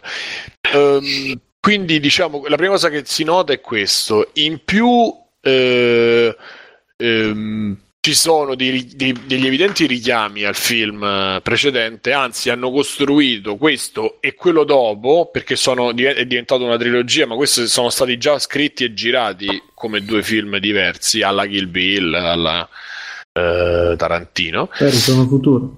Eh? Ritorno Futuro Magari, no, però è pieno. Cioè, la cosa che hanno fatto, secondo me è molto carina, hanno ripreso momenti dal primo film per costruire poi il secondo e il terzo. Hanno preso momenti dal primo film e li hanno sviluppati, li hanno scritti partendo da quello. Quindi, praticamente, tu, una cosa molto, molto, molto, molto figa è che per esempio, la prima scena è esattamente l'ultima scena del primo film. Eh beh, come male. appunto Ritorno al futuro 2, che no, tornava e proprio Doc sono tornato e... Sì, sì, eh, però dicevo non, non c'è quella... quello una- secondo me è un altro approccio eh, al futuro. Questo l'hanno fatto proprio con le... Comunque sì, eh, lì la, la similitudine c'è e quindi da lì riparte tutto perché questa volta loro dovranno fare appunto i... dovranno and- fare le voci della polizia. E, e per cui c'è questo gioco di lui che sta in, in prigione, però appunto i danni permessi speciali per uscire, tutto in maniera eh, poco, poco limpida, diciamo, e, e, e ci hanno bisogno però, siccome loro so- sono un po'... eh, posso dire, de- no deboli, sono, non sono preparati anche ad andare a aggredire qualcuno, hanno bisogno de- del combattente, di quello che il combattente là trovano una- un anatomopatologo, insomma uno di questi che conosce l'anatomia benissimo, super professore che però dovuto scappare a Bangkok per tutta una serie di problemi. Ah, ma quindi Insomma- vanno anche all'estero? Sì, sì, hanno tre scene fuori, ci stanno una a Bangkok, una nel Laos e, e una vabbè in Vaticano, che insomma non è, non è esattamente È per noi non è esattamente sì, è estero, non ufficialmente.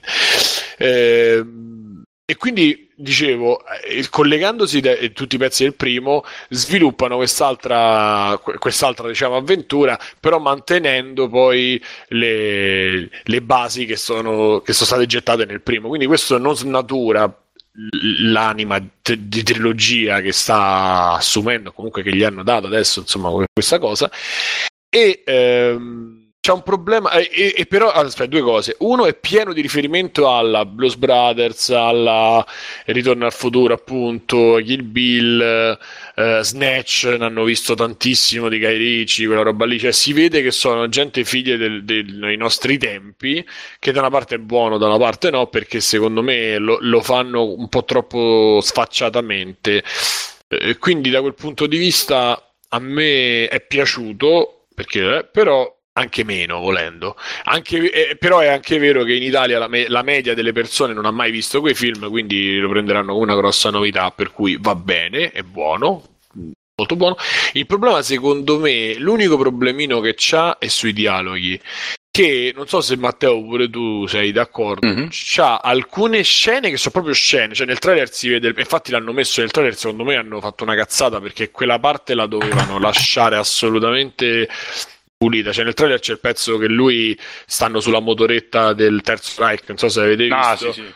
e lui arriva al parto col casco e dice perché c'hai un, un elmetto della, terza guerra, della seconda guerra mondiale eh, eh, con te e lui dice perché sono venuto con una moto della seconda guerra mondiale e, e ti pare che potevo venire con un casco normale sei, sarei sembrato un cretino e quindi quella scena funziona, però co- quando l'hai vista nel trailer mi hai tolto praticamente una delle scene più belle del film, perché poi nel film si vede proprio la scena para para del trailer, non è che neanche è modificata.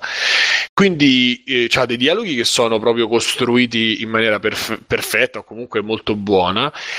Altri dove va giù, crollano e diventano proprio pupazzetti. Perché io capisco la natura surreale del film, che comunque non è che nella realtà alcune cose possano andare necessariamente così, e specialmente la fine, insomma, diciamo la parte dell'epilogo. Però, però c'è troppa differenza tra alcuni dialoghi ed altri, secondo me. O Sì, comunque. c'ho- ci sono tutte quelle scene un po' urlate così che sembra un po' da film di Lino Banfi che ormai hanno fatto il loro tempo, secondo me. Esatto, esatto, quello e poi la parte seria. E sembrano tutti attori de- un po' al sole che vanno a fare la parte un po' più seria perché ci sono delle sfumature per farla andare avanti pure un po' in maniera Quasi diciamo- drammatica, dai. Diciamo. Esatto, cioè un po' così che secondo me la potevano trattare con eh, un po' più di, di cura. Quello non, non, eh, non mi è piaciuto, diciamo, totalmente. Però c'è da dire che c'ha due inseguimenti che sono da storia, cioè sono per essere inseguimenti italiani di, di quindi veramente bene, sì. veramente fatti bene, ma costruiti. C'è la parte quella della del, del- diciamo la parte treno. archeologica. Eh. Quella del treno è bellissima, però quella della parte archeologica è costruita perfetta perché c'è tutto il montaggio sul fatto su quello che succede. Loro stanno dentro un camion e devono scappare, insomma, devono seminare la polizia. E quello che succede tra i dialoghi dentro e fuori è strepitoso, è fatto in una maniera eh, veramente, secondo me, di fino, proprio fatto, fatto bene, scritto bene. Anche se me il pezzo del cazzo del cannone sonico lì mi è piaciuto troppo. Mamma mia, vabbè, non andiamo. Che spara col cannone sonico! Almeno non ci sarà grandi nemmeno un po'. No, guarda, cioè, vabbè, bellissima quella parte. E quindi questo è per, chi- per chiosare, un po'- cioè per chiosare, poi lascio la parola a Matteo. Per, per- eh, però da parte mia è veramente. Eh, un po' d'aria, io lo unisco poi a Sanremo perché il periodo è un po' quello. C'è un'aria in generale che mi fa, mi fa dare speranza. Sì, sì, mi fa dare proprio Sì, speranza per le cose che possono succedere. Io sono contento che ha vinto la canzone che ha vinto a Sanremo. Vorrei ricordarvi che me l'effetto 12... Switch che sta arrivando. No, Mirko, 12 mesi fa ha vinto il volo. Cioè, rendiamoci conto, neanche 12 mesi fa vinceva il volo. Quest'anno ha vinto una canzone del 2017. Le canzoni in gara sono canzoni del 2017, a parte quelle eliminate per fortuna. Le altre poi possono non piacere o non piacere. Attenzione, eh, non dico che c'è tanta mondezza magari, però comunque sono canzoni di gente che c'ha che vive il- tempi nostri, che sente la musica che gira adesso in Occidente o comunque insomma eh, a Comunque, livello mon- Confermo mondiale. che Simone stava a rota per, per lo Switch, eh. cioè, Sì, ma, ma, ma immagino. Cioè, sono stati t'ha tipo manco- manco "Ma mezz'ora prima del film." Natale, allora, tu- ma allora mi Natale." fa, ma l'hai preordinato? Mi fa la prima cosa che mi ha detto. Io lì per lì manco stavo a capire, capito? Io pensavo certo, i biglietti certo. del cinema, tipo. Sapevo- Ragazzi, o scopo o gioca Switch, quindi fate voi i vostri conti, insomma. Cioè, io sono per la prima. Eh, cioè. Eh, no, no, non è che Io l'ho pure scelta, sono dico, con te, Simone. dicevo, se Vai, io potessi Simone. scopare Switch, capisci? no? Eh, vabbè, a parte le cazzate. E, Vai, Simone. sono contento del Ma Simone, fatto sai che... le botte che ti fai con 400 euro? Lascia fare. Sono contento del fatto. Sono contento del fatto che escano questo tipo di film e che forse si riesce a sbloccare una situazione che fino adesso è, è- è- Ah. è una- è delle produzioni che sono state in mano sempre a quelle persone e commedie che hanno fatto sempre le stesse persone, eccetera. Insomma, quindi se, se si riesce a, a creare un filone di roba così, sono proprio contento. Sì, no, io sono abbastanza concorde, anche perché poi avevamo parlato per esempio dell'ispettore Coliandro, che è un'altra serie, vabbè, Manetti Bros, quindi, che è girata abbastanza tipica per essere uno sceneggiato, diciamo, da- dalla Rai. Rai. Notiamo che anche questa serie però è prodotta dalla Rai, quindi pure Rai, come diceva Simone, pure per Sanremo, magari un po' il vento cambia sotto molti punti di vista. E in generale io ci ho visto anche molto Marvel Movie dentro, Eh, ma dentro guarda che comunque io ho letto un po' di, chiara- di dichiarazioni del regista, lui l'ha detto che comunque tra... Cioè che comunque, vabbè che è uno dell'80 mi sembra, 81, Sì, sì. quindi... E, e lui l'ha detto che voleva fare un action movie col supergruppo alla fine, eh, ok ridendo e scherzando, però comunque non, non sembra insomma una cosa... Cioè No, ma anche sì. so, so palesi poi il al... finale col cliffhanger che si aggancia già all'episodio nuovo con tanto dei mini trailer alla fine, cioè è proprio tutto costruito proprio in quel modo. Poi è girato molto all'americana in generale, e tranne appunto come diceva Simone qualche pezzettino è assolutamente un film moderno. È un po' diciamo una versione più caciarona e che si prende meno sul serio di lo chiamavano Gigrobo in qualche modo. E parlo di come visione tecnica del cinema moderno italiano, non tanto per i contenuti, perché poi sono molto diversi secondo me. Meno male, meno- No, però devo dire la verità, funziona, divertente, fa ridere, i pers- gli attori sono quasi tutti bravissimi perché oggettivamente cioè, hanno preso proprio il non plus ultra, cioè non hanno preso gli scarti dei vari Zelig, dei vari eh, diciamo Colorado. spettacoli comici eccetera, ma hanno fatto un film con attori che si vede che comunque le professioni fanno gli attori, no? Cioè sono, sono abbastanza bravi e poi rendono veramente bene il film. Giusto, secondo me, più che sulla qualità degli attori, le scene drammatiche si innestano male perché il film va a mille e ogni tanto si ferma bruscamente, no? Ma c'è proprio un ritmo altissimo, cioè tu inizi a vedere e viene investito proprio da l'azione, battute, cioè come partono subito le cose. E quindi quando ci stanno sti rallentamenti. Il letto, il letto di Karim. Eh. Ste scene pure un po' come dire, eh, appunto alla cinema italiano vecchio stile dove la gente ride e urla e si incazza per motivi abbastanza banali, cioè tranne questi pezzi che un po' rallentano, per il resto è sicuramente bello. Il bello è che io ho visto il tipo la mattina prima eh, il primo film perché non l'avevo mai visto, solo che sia Simone che altra gente ha fatto due, due, due capoccia, una capoccia così e l'ho visto e devo dire il primo film invece l'ho trovato abbastanza mediocre, cioè nel senso sicuramente meglio della media dei film italiani, però comunque con un ritmo abbastanza basso, qualche battuta azzeccata, personaggi vabbè ben delineati e divertenti, però rispetto al seguito secondo me stiamo proprio una spanna sotto. Bene, e non mi, non mi, dilungo troppo perché già siamo belli lunghi. E Bruno, se ah, ah sì, ma sì, Mirko, eh, vai Bruno, se vuoi ti passo la palla. Sì, e poi eh... se abbiamo i drill che è mutata, se, se vuole smutarsi, così la, ci fa un extra credito volante lei, così visto che è femmina. Però intanto Bruno vai tu. Se okay. lei si smuta la, la inserisco, la, la presento. Ok. E allora io ho due robe che vado velocemente anche perché ne ho parlato pure nel canale Voice uh, di Free Playing e magari le ripubblico anche su, sul gruppo per chi è oppure andate sul canale Voice se volete sentire.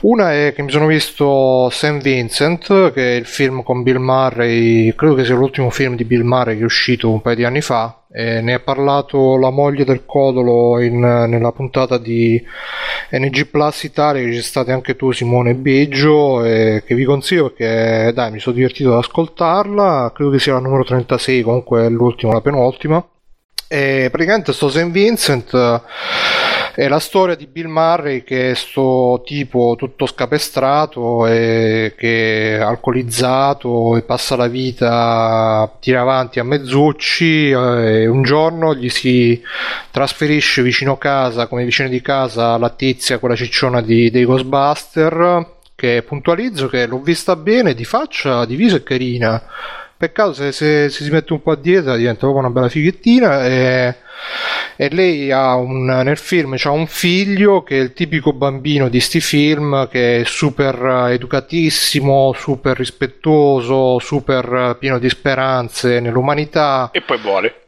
Eh, no. no, no, no, no, è il tipico, la, il tipico, bambino un po' alla Miss Sunshine, eh, non mi ricordo se si chiama Miss Sunshine. Little Miss Sunshine. Little Miss Sunshine, esatto.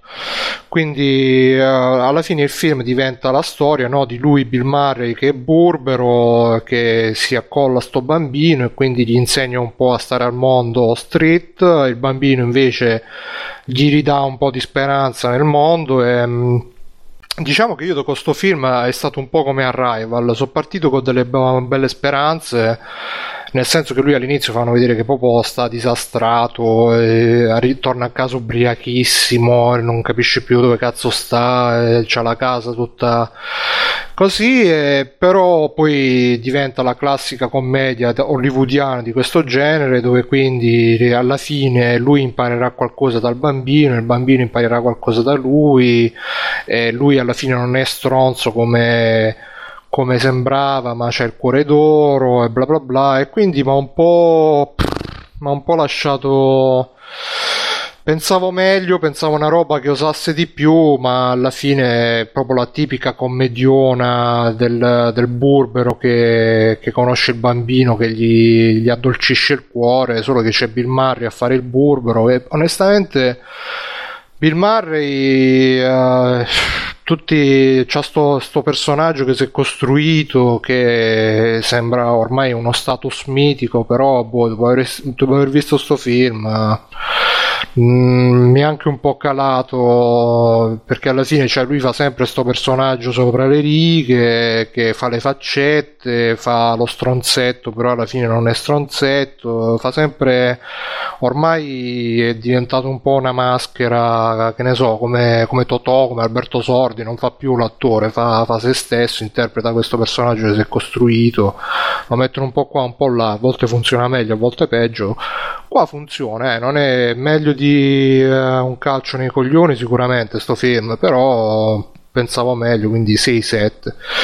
E poi un'altra roba, ho scoperto per caso mh, questo manga che si chiama Suicide Island, che l'ho scoperto sull'app eh, che uso per leggere i manga Umma Umma, ma in realtà esiste anche in italiano, anche se è tutto esaurito. A vedere il sito ed è un manga che ha una premessa secondo me interessante nel senso che Uh, praticamente la storia è che uh, c'è quest'isola deserta, semideserta, abbandonata, dove vanno a finire tutte le persone in Giappone che hanno tentato più volte di suicidarsi. Quindi quando una persona tenta più volte il suicidio la prendono, la spediscono dentro quest'isola un po' alla Lost, dove sono lasciati a se stessi, devono sopravvivere da sé, non possono lasciare l'isola perché se la lasciano vengono ammazzati. E è interessante perché questi due argomenti, la, questi due temi, anzi il tema del suicidio e quindi ah, io non sono più bene, non, non riesco più a vivere nella società perché uh, per me la vita è dolorosa e quindi la faccio finita e il tema del ritorno all'isola selvaggia, quindi ah, io nella società sono una merda, però poi quando vado nell'isola deserta riscopro me stesso a contatto con la natura e quindi scopro che conto qualcosa. Sono due temi che stanno molto bene insieme, però mm, non l'aveva mai um, a pagamento? In che senso? A pagamento? Eh... no io l'ho mm, ah, l'applicazione per leggere i manga in italiano. Ah, un'applicazione per leggere i manga in italiano. Allora, io uso Manga Rock che mm, io. credo che riprenda da tutti i siti uh, disponibili. Qualunque che... cosa vorrei leggere manga così. Sì, sì, no, è un'applicazione che prende tutti i siti disponibili a uh, di manga più o meno a Umma Umma e ce ne sono anche alcuni in italiano. Non so se anche questa serie c'è in italiano, però mi pare che ci siano anche siti che um, appunto pubblicano le scan in italiano. Etch, etch, etch, c'è manga rock, manga 360, manga di tutti i tipi. Um, sì, anch'io onestamente se ci fosse un'app a pagamento la comprerei anche per sostenere un po' queste robe, però si trovano solamente, per esempio questo qui eh, io l'ho, l'ho, cercato e si trova solo cartaceo ed è, ed è esaurito e quindi cazzo devi fare e quindi niente dicevo questi due temi il suicidio e la riscoperta di se stessi nell'isola selvaggia vanno molto bene insieme perché appunto alla fine partono tutti e due dalla premessa che uno nella società non si trova più bene quindi o in un caso la vuole fare finita oppure nel secondo caso eh, riscopre se stesso a contatto dalla natura lontano dalla società e quindi uh, è molto interessante da questo punto di vista. E, um, il protagonista è il solito liceale depresso, però non è emo come quello di Evangelion. Poi c'è un cast comunque corale, un po' alla Lost, diciamo e anche se non è come Lost eh, perché si concentra molto di più sulla, sulle emozioni di questi personaggi che appunto hanno rinunciato alla vita e si trovano in questa isola deserta dove sono abbandonati a se stessi e che fanno?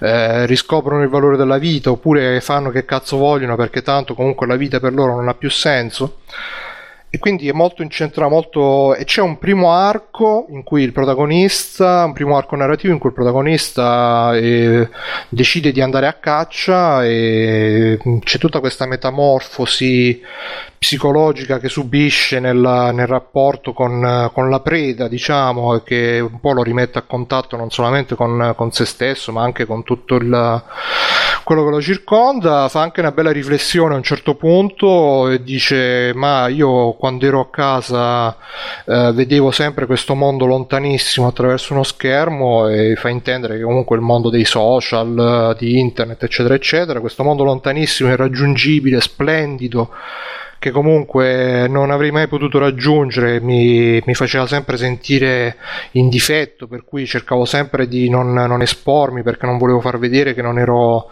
di successo come tutti gli altri. E invece qua in quest'isola ho imparato a vedere quello che avevo davanti a me stesso nei dintorni e quindi questo vuoto che sentivo dentro l'avrei potuto riempire con le cose che avevo vicino e non con le cose che sono lontane, irraggiungibili e mm, quindi insomma poi nel messaggio audio approfondisco anche un po' di più, adesso mi voglio dilungare, dico solo che comunque con, con, tante robe che eseguiamo che alla fine sono puttanate, che non toccano diciamo tanto il, la nostra vita tra virgolette vera e quindi le, le cose che uno veramente sente Uh, nella propria vita. Questo è un fumetto che mh, mm, personalmente mi, mi, ha trasmesso qualcosa, soprattutto in questo primo arco narrativo. Poi dopo continua e comincia un po' a scadere nel cliché della gente che sta nella situazione di sopravvivenza, quindi un po' si litiga tra, tra di loro, eccetera, eccetera. Però l'inizio è davvero molto potente dal punto di vista emotivo, anche catartico, anche molto catartico e quando lui finalmente riesce a cacciare questa prima preda, riesce a ucciderla, riesce a mangiarla e veramente mi sono sentito, arriva a un certo punto che fa un, una cosa che mi ha fatto veramente scaricare tutta la tensione accumulata perché ti accumula proprio la tensione mentre leggi, in questo i manga giapponesi sono molto bravi. E, è molto catartico, lo consiglio davvero davvero tanto, anche se con un disclaimer, se avete problemi di uh, depressione, tendenze suicide, eccetera, eccetera, eh, potrebbe non... darvi il colpo di grazia.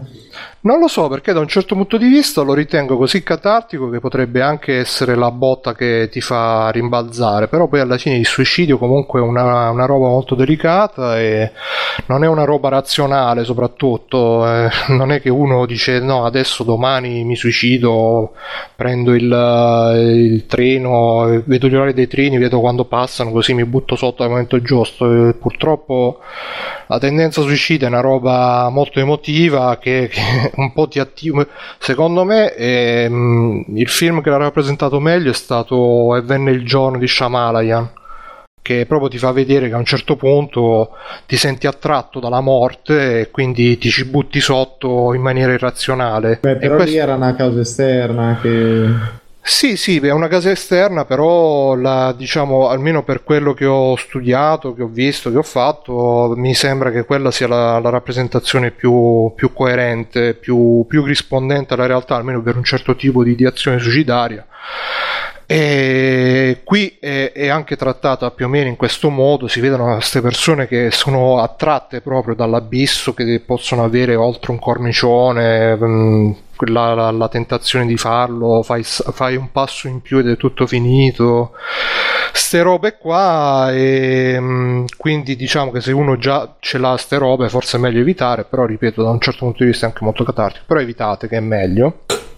E, ciao ragazzi, um, Ripensando a questa roba di cui ho trattato mi è venuto un po' lo scrupolo, quindi ci tengo a dire se avete problemi di questo tipo rivolgetevi a un professionista, ci stanno hotline 24 su 24 eccetera eccetera. Soprattutto tenete a mente che appunto essendo un istinto è come la fame, come la sete dopo un po' passa. E quindi tenete botte in caso se no niente. Scusate se vado a toccare certi argomenti un po' forse anche troppo dark, però ogni tanto capita. Però insomma, tutto a posto, tutto ok. Ciao. E niente, con questo passo la palla a Itril, visto che si è smutata, prego. Ciao. Ciao. Ciao. E... Ciao. No, volevo soltanto dire, visto che prima stavate parlando applicazioni per leggere manga, tutto se c'è qualcosa di legale.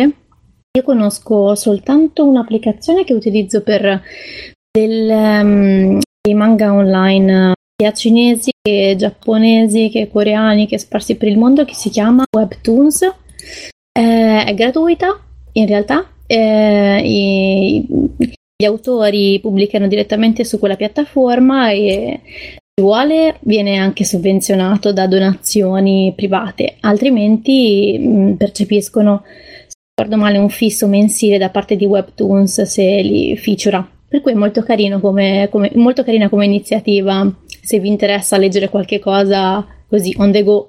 Grazie, io non eh, avevo idea di cosa, di cosa fosse. Ciao comunque Francesca. Ciao, ciao, ciao.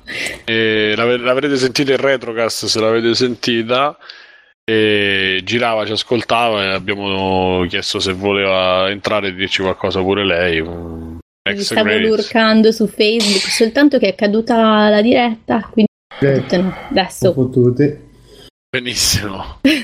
e ci vuoi dare. Ah, Mirko, aspetta, Bruno, l'hai finito? Sì, sì, sì, è finito. Eh, ci vuoi dare una cosa, un'altra cosa finale, Fra, da sentire, che ne so, consiglio da sentire, vedere, leggere, che ne so. Mangiare, giocare, Ah. appostamenti. Caspita, eh, consigli. Allora, A parte quelli con i tredicenni gay, perché insomma... I yayoi no. I yayoi no.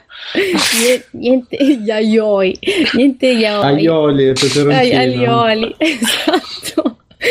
Eh, caspita, ieri ho visto eh, sul divano di casa mia Age of Tomorrow, che è vecchissimo, è del 2014. per Quello con Tom cre- Cruise, no? Sì, con Tommaso Crociera. Dai, Eh, buono, buono.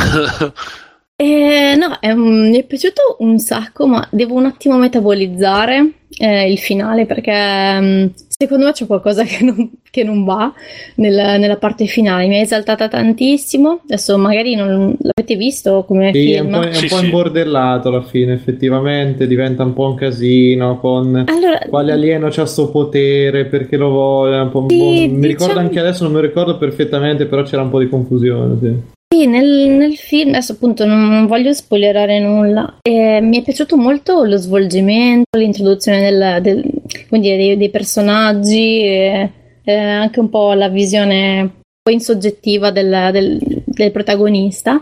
È carino, ma il finale, proprio il finale, mi ha lasciato un po', un po' l'amaro in bocca, e tant'è che ieri quando abbiamo finito di vederlo abbiamo detto no, adesso dobbiamo assolutamente controllare da che libro è tratto. Un e- fumetto, tra l'altro.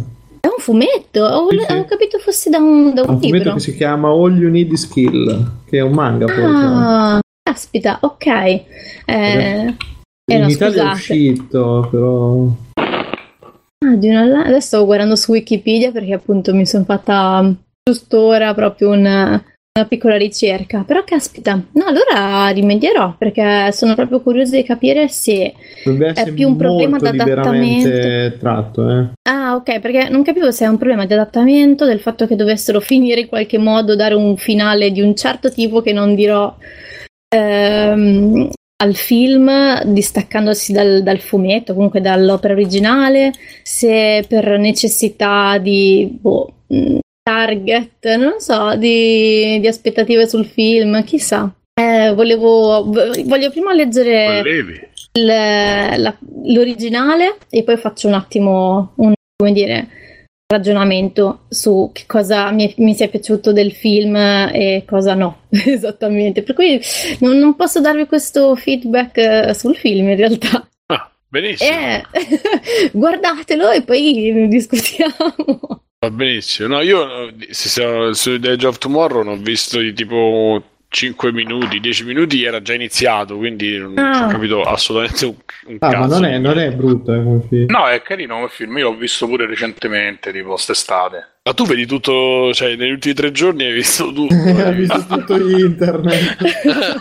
oh, scusa, eh, cioè, scusa, eppure era un film di quelli che avevo, sai, in canna da un sacco di tempo, però devo dire la verità. Me lo pensavo molto peggio di quello che era, forse anche A per me non attira per niente. No, ma... ma Dai, guarda il giorno anche della l'ho vi- marmotta in chiave fantascientifica. io l'ho iniziato con lo spirito del oh, vabbè C'è Tom Cruise. Adesso sì, c'è Tom Cruise. No, poi tipo non è che sia così fissata con gli attori, però ero lì col cellulare, facevo un po' i cacchi miei. Dopo un po' ho detto, aspetta, ma cos'è che sta succedendo? E, e mi ha preso, mi ha presa. E, però sì, anch'io ho iniziato a vederlo i primi boh, 20 minuti in cui, mo sì, adesso mi guardo, mi, mi aggiorno i miei otome, faccio cose, vedo... Ma eh, mi ha preso man mano, per cui devo dire che ha un gran merito come film. Allora, boh, lo... magari lo recupero. Dai. Ah, sì, come dice, come dice Mirko, Se proprio c'è l'alternativa è suicidarmi dopo quello che ha detto Bruno, dici. Sì, tra l'altro, no, ma poi mi hanno- consigliato poi l'altro di Shinkai. eh, Quale? Davide mi diceva Guardian eh, The Children eh, Who Chase ah. Child. E poi mi hanno consigliato Boy, Boy and the Beast lì. Sì, poi- quello è bello. eh. Ah, Eh, quello è bello, bello. Sì, sì, Eh. sì. Quello l'ho visto al cinema. Ecco, quindi mi hanno consigliato questi che dopo Your Name mi ha ripresa un po' di voglia di Giappone. Quindi insomma di roba ce n'ho. C'ho ancora essi vivono da vedere eh, che me lo Cioè, tu, tu- tu guardi e si Cioè, vivono, ri- rivedi la tua situazione di Nintendaro, eh, attenzione. Eh vabbè, anzi magari mi sveglio. Perché devo dire? scusa? Non, Eh? stanno- non eh, perché te. Matteo sei arrivato tardi, ti sei perso la Ah. descrizione da Alessio della presentazione di Switch a Milano che sembrava veramente, i car- mancavano i cartelli con scritto Bay. Consuma. Sì, bravo. Buy Switch, Mario is your father, eh, Yoshi is your mother, sai, qua. Vabbè, senti, allora io andrei in chiusura visto che si sono fatte mezzanotte e 40. Sì, sì. Ringraziamo perché comunque ci, ci avete pure scri- ascoltatori che ci hanno scritto qualche roba, riflessione tra Facebook e altri vari canali che abbiamo. Teniamo là, poi Le, alla... le teniamo per quando c'è Davide, che lui piace leggere. Esatto, eh. mi piace rispondere gli piace rispondervi sempre bene. E quindi andiamo in chiusura. Io ringrazio, prima di tutto ringrazierei Backsoft e Donny Yen che ci aiutano con Che le- hanno rotto le- la regia. La regia, ma ci aiutano sempre con, con le dirette, quindi li ringraziamo. Come vedete potete iscrivere anche al canale Twitch di Freeplane, che tra l'altro è stato ostato da gente molto famosa, quindi insomma eh, siamo contenti, con, ringraziamo Fares che ci ha ostato. Ehm, For Honor eh, gira impazza per il canale Twitch ultimamente. eh, tutti i giorni, poi è uscito oggi? Domani? È uscito, uscito, a mezzanotte, a mezzanotte, Ecco, infatti tra l'altro a San subito... Valentino, San Valentino, un buon San Valentino ormai. Perché passarlo veramente. con una donna quando potete passarlo con la Infatti. vostra ascia? Esattamente. Mi sembra la cosa Ah, migliore. scusate, posso fare un extra credit eh, in eh, chiusura? Eh, Dai, dai. ho- è proprio molto breve. Ho iniziato a leggere il nuovo libro di Neil Gaiman. Quello ha scritto Ah. un saggio sulla mitologia nordica. E devo dire che, come al solito, è molto carino. Quindi, se, se vi capita, se lo potete leggere in inglese, come al solito, il suo inglese è molto semplice. La, e, diciamo, la scrittura è molto terza. Ma c'è in italiano, scusa? Credo che ancora non sia uscito perché Eh, è uscito allora. ufficialmente tipo il 13, quindi... però è veramente carino. Ma E- l'avevano promesso l'italiano e poi non l'hanno messo. Ah, cavolo, stai facendo la polemica, non l'avevo capito. No, non lo so, eh, in realtà penso che sarà uno di quei libri di Neil Gaiman che in italiano non uscirà. No, c'era un problema di texture, quindi non...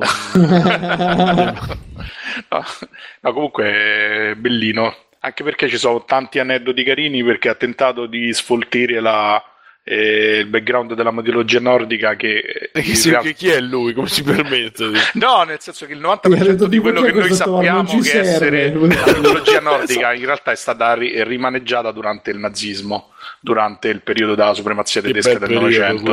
Ah. Esatto, e in realtà eh, la mitologia nordica è come quella su cui è basato The Witcher, cioè c'è molto Mm. poco c'è molto poco materiale che è rimasto ai giorni nostri e ci stanno molte tradizioni che sono passate nel folklore. Quindi tante cose che uno è abituato a vedere in un modo, loro te le racconta come sono in realtà e effettivamente ci sono, tanti, ci sono tante cose diverse. E ho imparato una cosa molto bella, che per la mitologia nordica l'uomo discende, è nato da, da Odino che dava la forma al legno di Frassino, che è quello con cui tradizionalmente Frassica? i, vi- I no, i vichinghi facevano le armi. Ah no. E invece la donna è nata dal legno di olmo, che è quello che i vichinghi utilizzavano per costruire le case, che è molto bello. questa. Eh, Che cosa romantica. Il legno per costruire, per costruire le bambole. Io pensavo che da bruciarlo, cioè sarebbe, cioè, sarebbe stato molto più vichinga come cosa. Beh, scusa, se, eh, se ci invece- pensi, i vichinghi facevano le case di legno apposta perché così se le bruciavano tra, tra vicini, no? C'è questa lunga tradizione di bruciarsi Eh, casa. In fondo sape- conoscevano la metallurgia, ma loro mettevano a ferro e fuoco le case e tutti molto sportivi facevano le case di legno col E poi paglia. rifacevano di ferro, così che bello. C'erano i tre porcellini, che bello queste cose. Vabbè, allora ringraziamo Dai, dai. Donny Yen e Backsoft e con questa 231esima puntata di Free Playing sono stati con noi. Intanto Simone Tagliaferri lo salutiamo, ciao, che non c'è. Ciao, sono stati con me. Bruno Barbera. Ciao, Bruno. ciao a tutti, un bacio, un abbraccio. Mirko e Federici, grande perfumettista. Ciao ragazzi, ciao a tutti. Alessio pure, che mi sono scordato. Ciao Alessio. Eh, sa- insegna agli angeli a giocare a Switch. Eh, Matteo Anelli Lanelli Ciao a tutti. e, e Francesca. Ti, Ciao. ti- ti- ti salutiamo e ti Non un chiamiamo cognome? Francesca e basta. Eh no, non si dicono i cognomi. I Trill c'è scritto con Nick. Facciamo. Sì, sì, va bene, trillade. Ok, i Trillade e ciao, grazie della- dell'improvvisata e anche io saluterei anche Giuseppe Adria che c'è. Se, se- se c'è il microfono acceso, di un ciao pure tu, va. Ah, mutato. la voce. mutato, Eh, Ci sono. Vai, Pronto? saluta, di qualcosa. Di un Ciao ciao, a tutti ragazzi e scusate se non mi sono potuto unire alla puntata ma purtroppo c'era la diretta di Outcast e quindi non... prossimamente, prossimamente andrai su Outcast a fare. Sentite lo speciale sul Silent Hill e siamo in attesa anche del prossimo, che c'è il grosso, il nostro grande Bruno. eh, che, che partecipa Yeah, Giuseppe, Agu, Irene, chi anche io non mi ricordo Grazie. tutti i nomi. Vi saluto, vi abbraccio. Ciao, dite ciao. Ciao. Ciao. ciao, Ciao. Ciao ciao ciao ciao ciao. Conan, qual è il meglio della vita? Schiacciare i nemici, inseguirli mentre fuggono e ascoltare i lamenti delle femmine. Questo è bene. Ciao ragazzi, e come anticipato, ecco a voi la, uh, uh, la Ghost Track con l'extra credits di Arrival. Eh, Come già detto, spoiler a volontà. Anche se onestamente non è un film che ha tutti questi grandissimi colpi di scena che dice che si richiamano gli spoiler, però insomma se qualche cosa non ve lo sentite, eh, però per me potete sentirlo tranquillamente, non, non vi rovina l'esperienza del film. Eh, oddio, forse qualcosì, ma neanche, dai, se ne frega. Buon ascolto, ciao, abbracci sempre, voglio bene sempre. Un abbraccio circolare a tutti quanti. Ciao ciao. Allora, a parte di mortacci vostra, tutti quelli che mi hanno fatto, mi hanno dato buca, mi hanno a vedere Arrival che ci dovevo andare da quattro settimane. Oh, tu, beh, vabbè, mi hai chiamato Vabbè. tardi. eh. Va bene, al di là di questo, eh, meno male, devo dire la verità, perché poi alla fine l'ho visto, almeno non ha sofferto nessuno con me.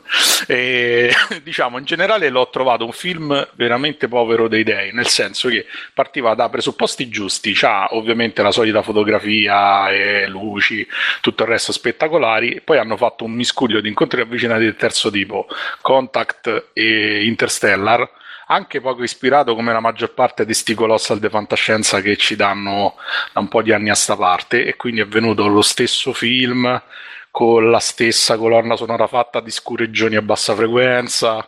Insomma la- un po' l'ABC dell'Hollywood eh, dei film di fantascienza di adesso. Qualche trovata carina ce le ha non spoilerò niente perché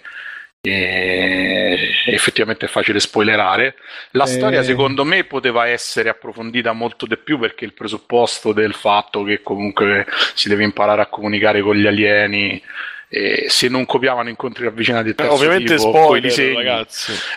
Fatto ormai Eh, dai, ragazzi, spoiler, spoiler Sì, si sì, possono sì. fare. sì, ma- poi metto l'avviso. eh.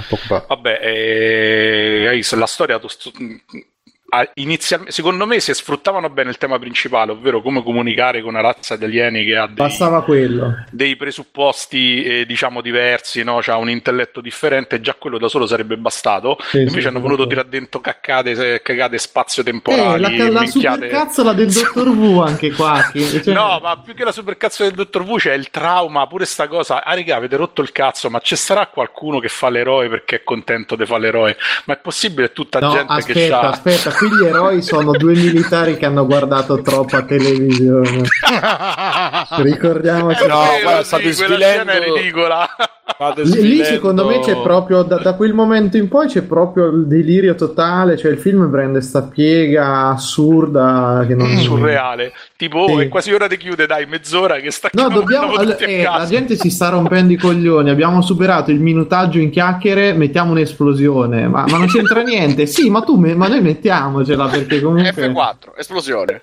Sì, l'esplosione L'esplosione è veramente il delirio totale, cioè non, non- non ha un contesto, poteva essere risolta in 100 miliardi di maniere differenti, non- non- è una, una mossa totalmente al di fuori delle regole che poi ha posto il film fino a quel momento. Ma diciamo che eh, è- iniziato come un film di fantascienza hard, nel senso proprio di hard sci-fi. Sì, esatto. e Sì, però poi- è bello, cioè il soggetto per me è bellissimo. E poi è diventato, più andava avanti, più diventava, eh, come cazzo si chiama quell'altro, Independence Day Sì, 3. vero. La No, vendetta. no, no, dai, no, no. state- Eh, il problema è che diventa la fiera del luogo comune dei film appunto dell'ultimo periodo, cioè hanno, messo, hanno provato a metterci dentro tutte le formule che funzionavano. Francamente sono curioso di leggere il racconto per capire Ma se è dicono altrettanto che è dozzinale o è esattamente così meglio. il racconto, anzi che eh, ci abbia delle cose, ci abbia solo spezzoni del passato, del, cioè che c'è la differenza, quella si capisce di più perché sono scritti al futuro, insomma c'è un po' di quella Sì. roba lì,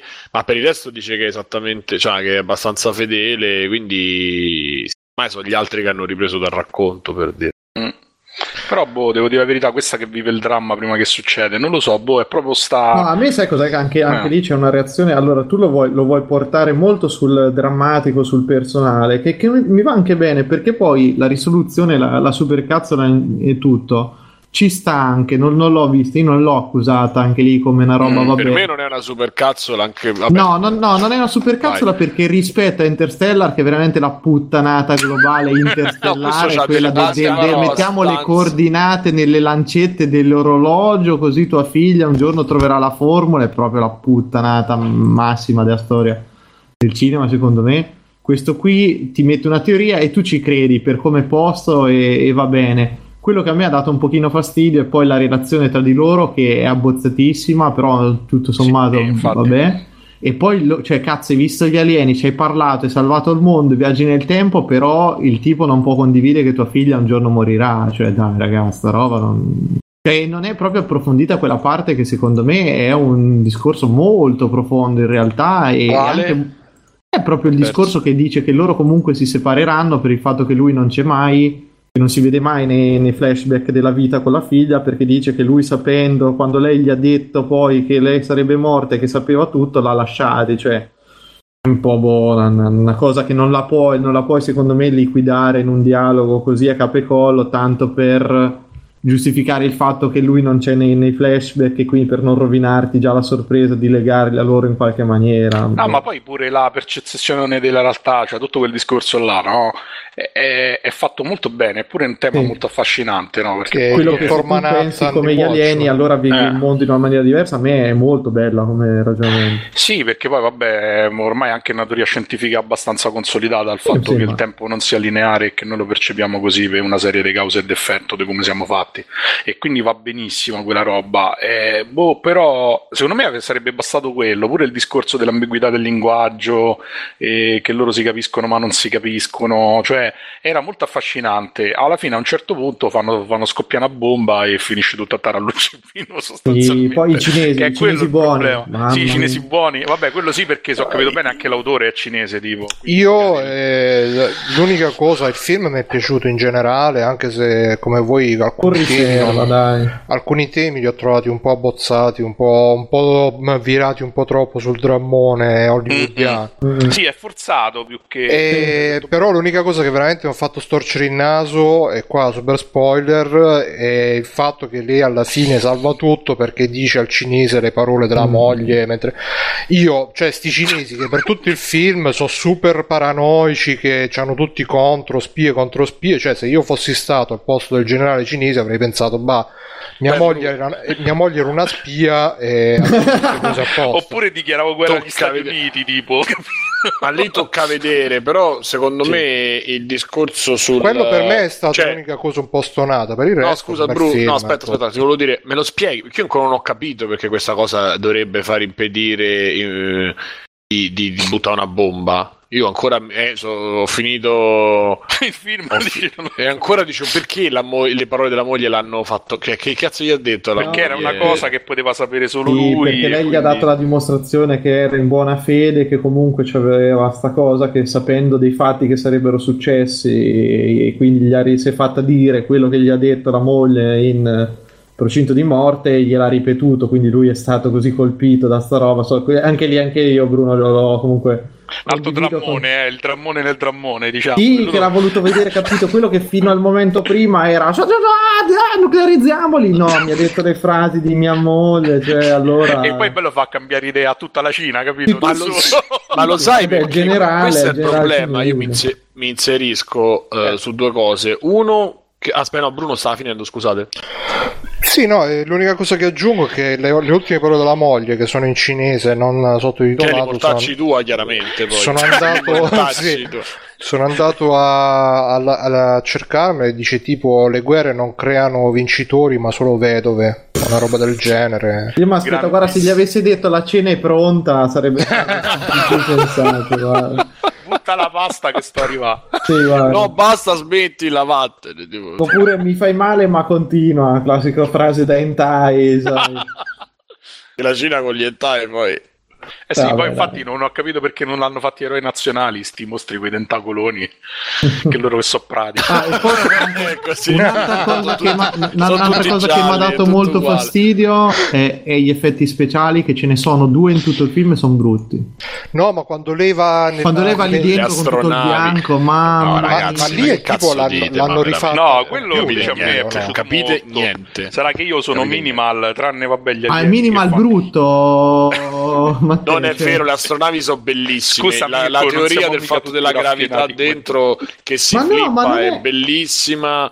E, l- diciamo che i- i- il fatto che comunicano con le macchie del caffè sui, sui- sui fogli non è esa- il tweet non è geniale, non l'ha capito nessuno. Il tweet, vabbè, ma il fatto che comunichino così è, è- No, ma è bello però quello, eh. Esteticamente è bellissimo, anche Sì. graficamente hanno chiamato gente coi, coi controcoglioni Sì, perché sì, lo ma sai come infatti- l'avrebbe fatto eh, un qualsiasi Snyder o, o Bay, pensa a Bay che parlavano tramite Beh, beh, beh, avrebbe esplodato. un'esplosione no, un'esplosioncina, ma sarebbe esploso il mondo. Cioè.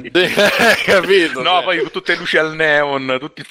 E poi non avrebbe detto sono soltanto dei militari che hanno visto troppa televisione, ma sono dei fottuti americani che stanno difendendo il loro cazzo di paese sì, da sì, un'invasione. col, col mantello con la bandiera americana E poi mantello, comunque, sai, e comunque la cosa brutta degli alieni è che fanno molto tipo una mano messa dentro un guanto. È un po' sì, tipo- E io per tutto il quello tempo sì, pensavo, perché non "Dio, si vede mai la so-" testa Esatto, questi che poi non ce l'hanno, c'hanno quella specie di bozzo che fa le scoregge pure lui lì. Vabbè.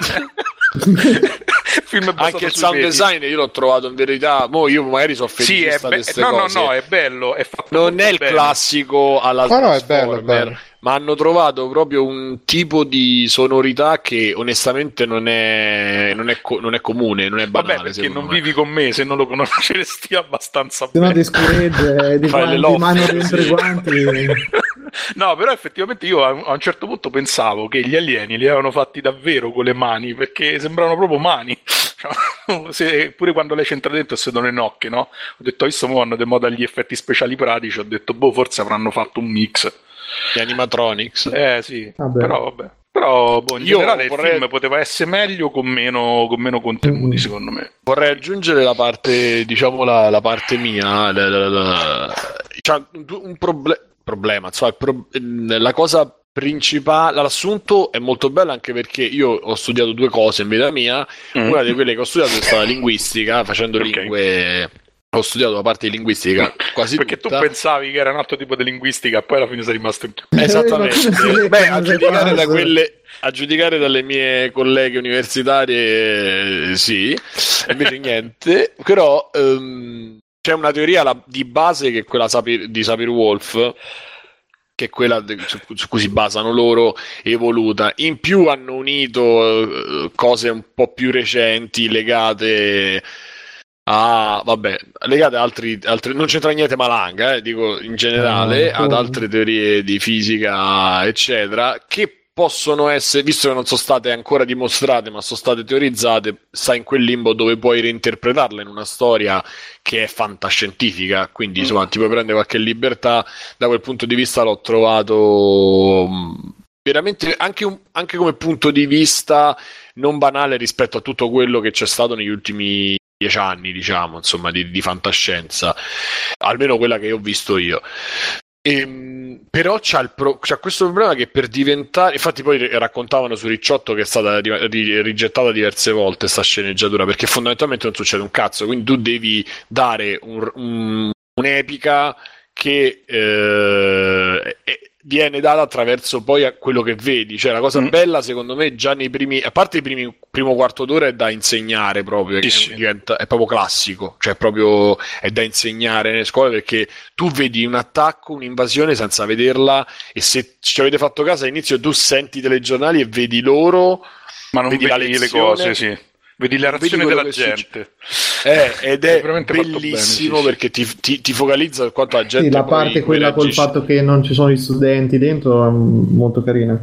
Ma, ma secondo me in generale la parte in cui loro eh, arrivano a presentarsi agli alieni è gestita molto bene. Cioè, Sì. mh, se c'è una bella angoscia, sta lì con questi Bravo. che devono cercare di. Sì, ma il film è lento, però c'ha un ritmo, capito? Anche non capisco esatto, perché non è che scusa, bisogno però, però dell'azione. anche lì c'è sono una serie di puttanate, cioè tipo, ehi, fategli due vaccini, ma che vaccini? Vaccini per cosa? Ma dagli alieni, Cristo, che cosa gli fai? La, la No, poliomielite? no, e quando che gli dice cazzo gli ho c'hanno? da- no, no, quando gli dici gli ho dato una carica che Sì, gli ho adesso dato, fai, fagliene un'altra dose.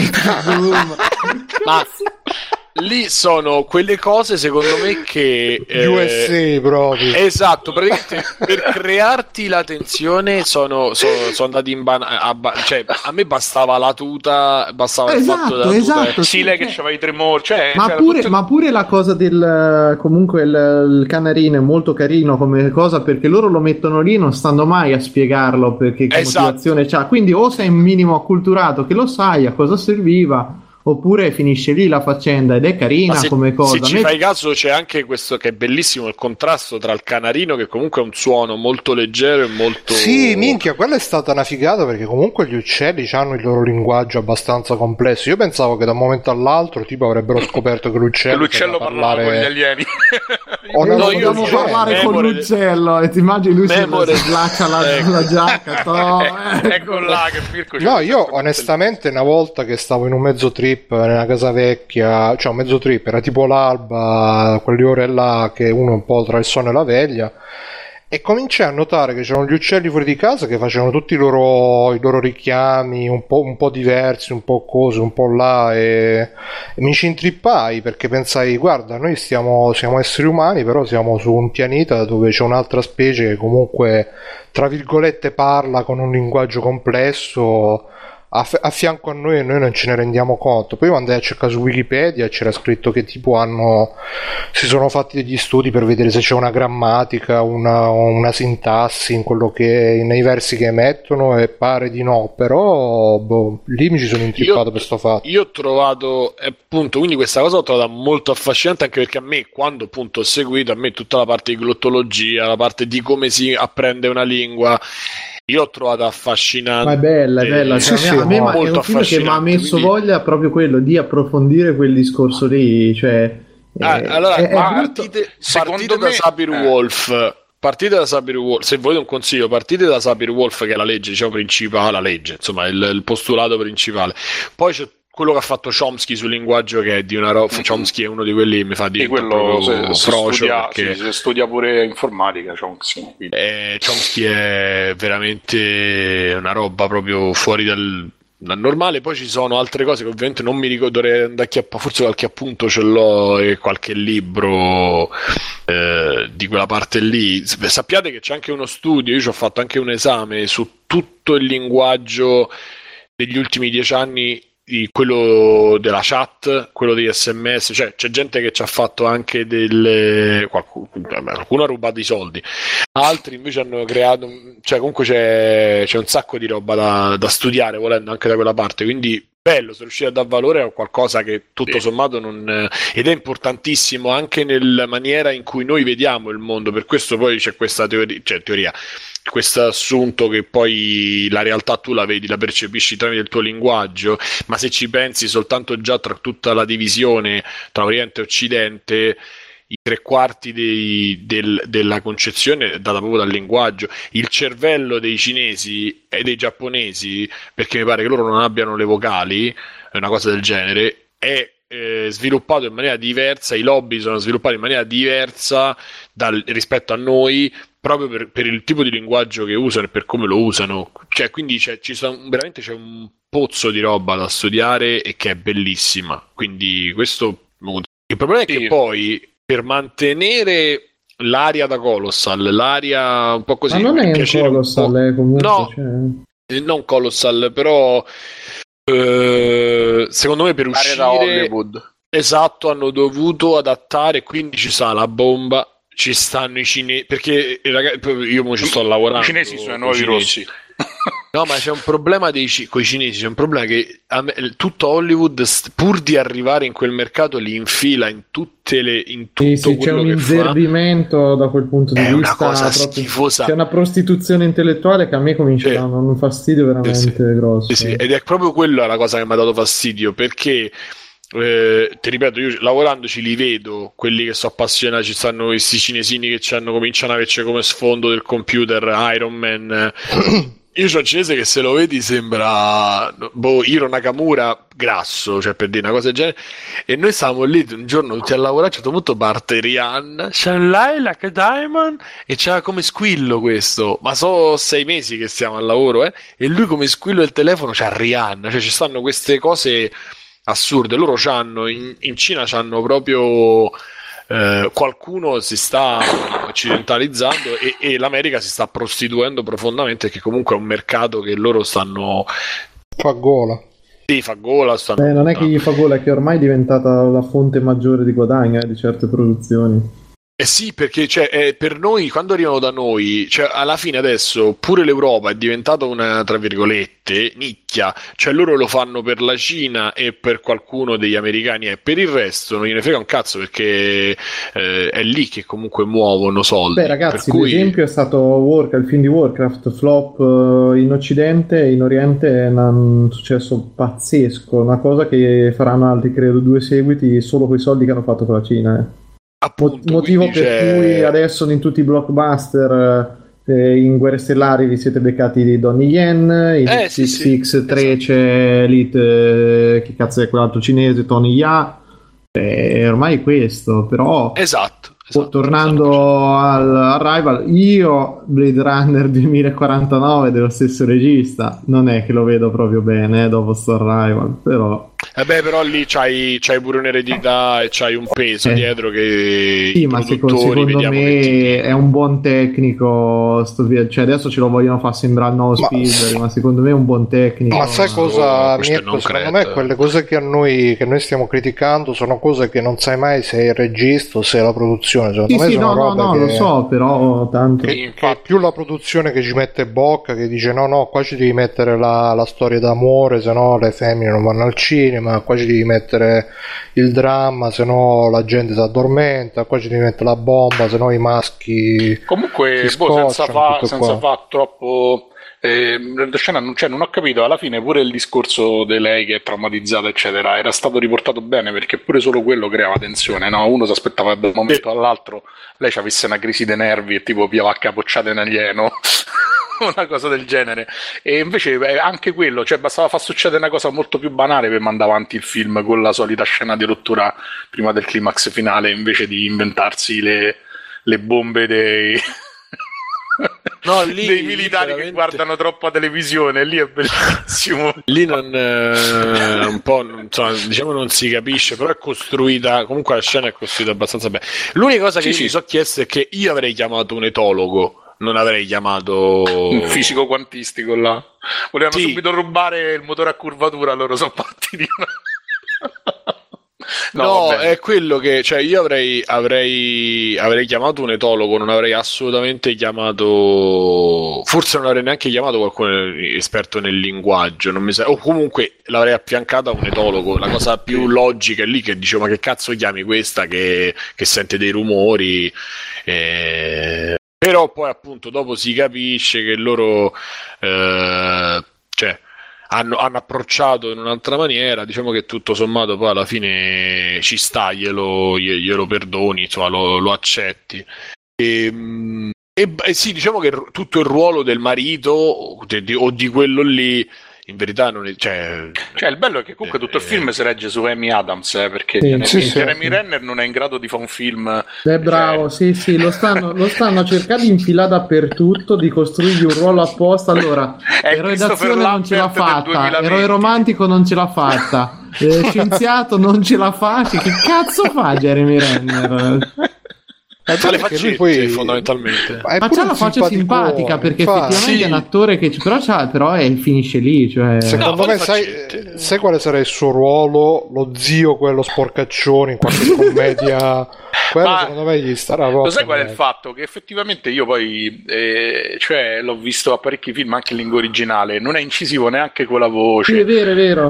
cioè, è proprio inesistente. Cioè, se tu guardi Avengers in lingua originale, già Occhio di Falco fa una, fa una figura di merda per tutti e tre i film, no? Lo nomino con le freccette, ma qua proprio diventa. Con le freccette con la station wagon perché Con la station pezzo wagon, sì. vi faccio conoscere la mia famiglia che io stavo dentro al cinema e faccio ma che cazzo cioè già avete fatto The Hulk che, che guida l'aereo guida l'aereo, non è vero, è una scena, ricordiamo Certo. che nella- è solo nella Simone Extended Edition. Esatto. comunque Mirko prende- avrebbe preso molto più fascino il film ma scena. avrebbe fatto, guarda, io quando l'ho visto ho riso tantissimo quando ho visto perché ho ripensato a Hulk che guidava.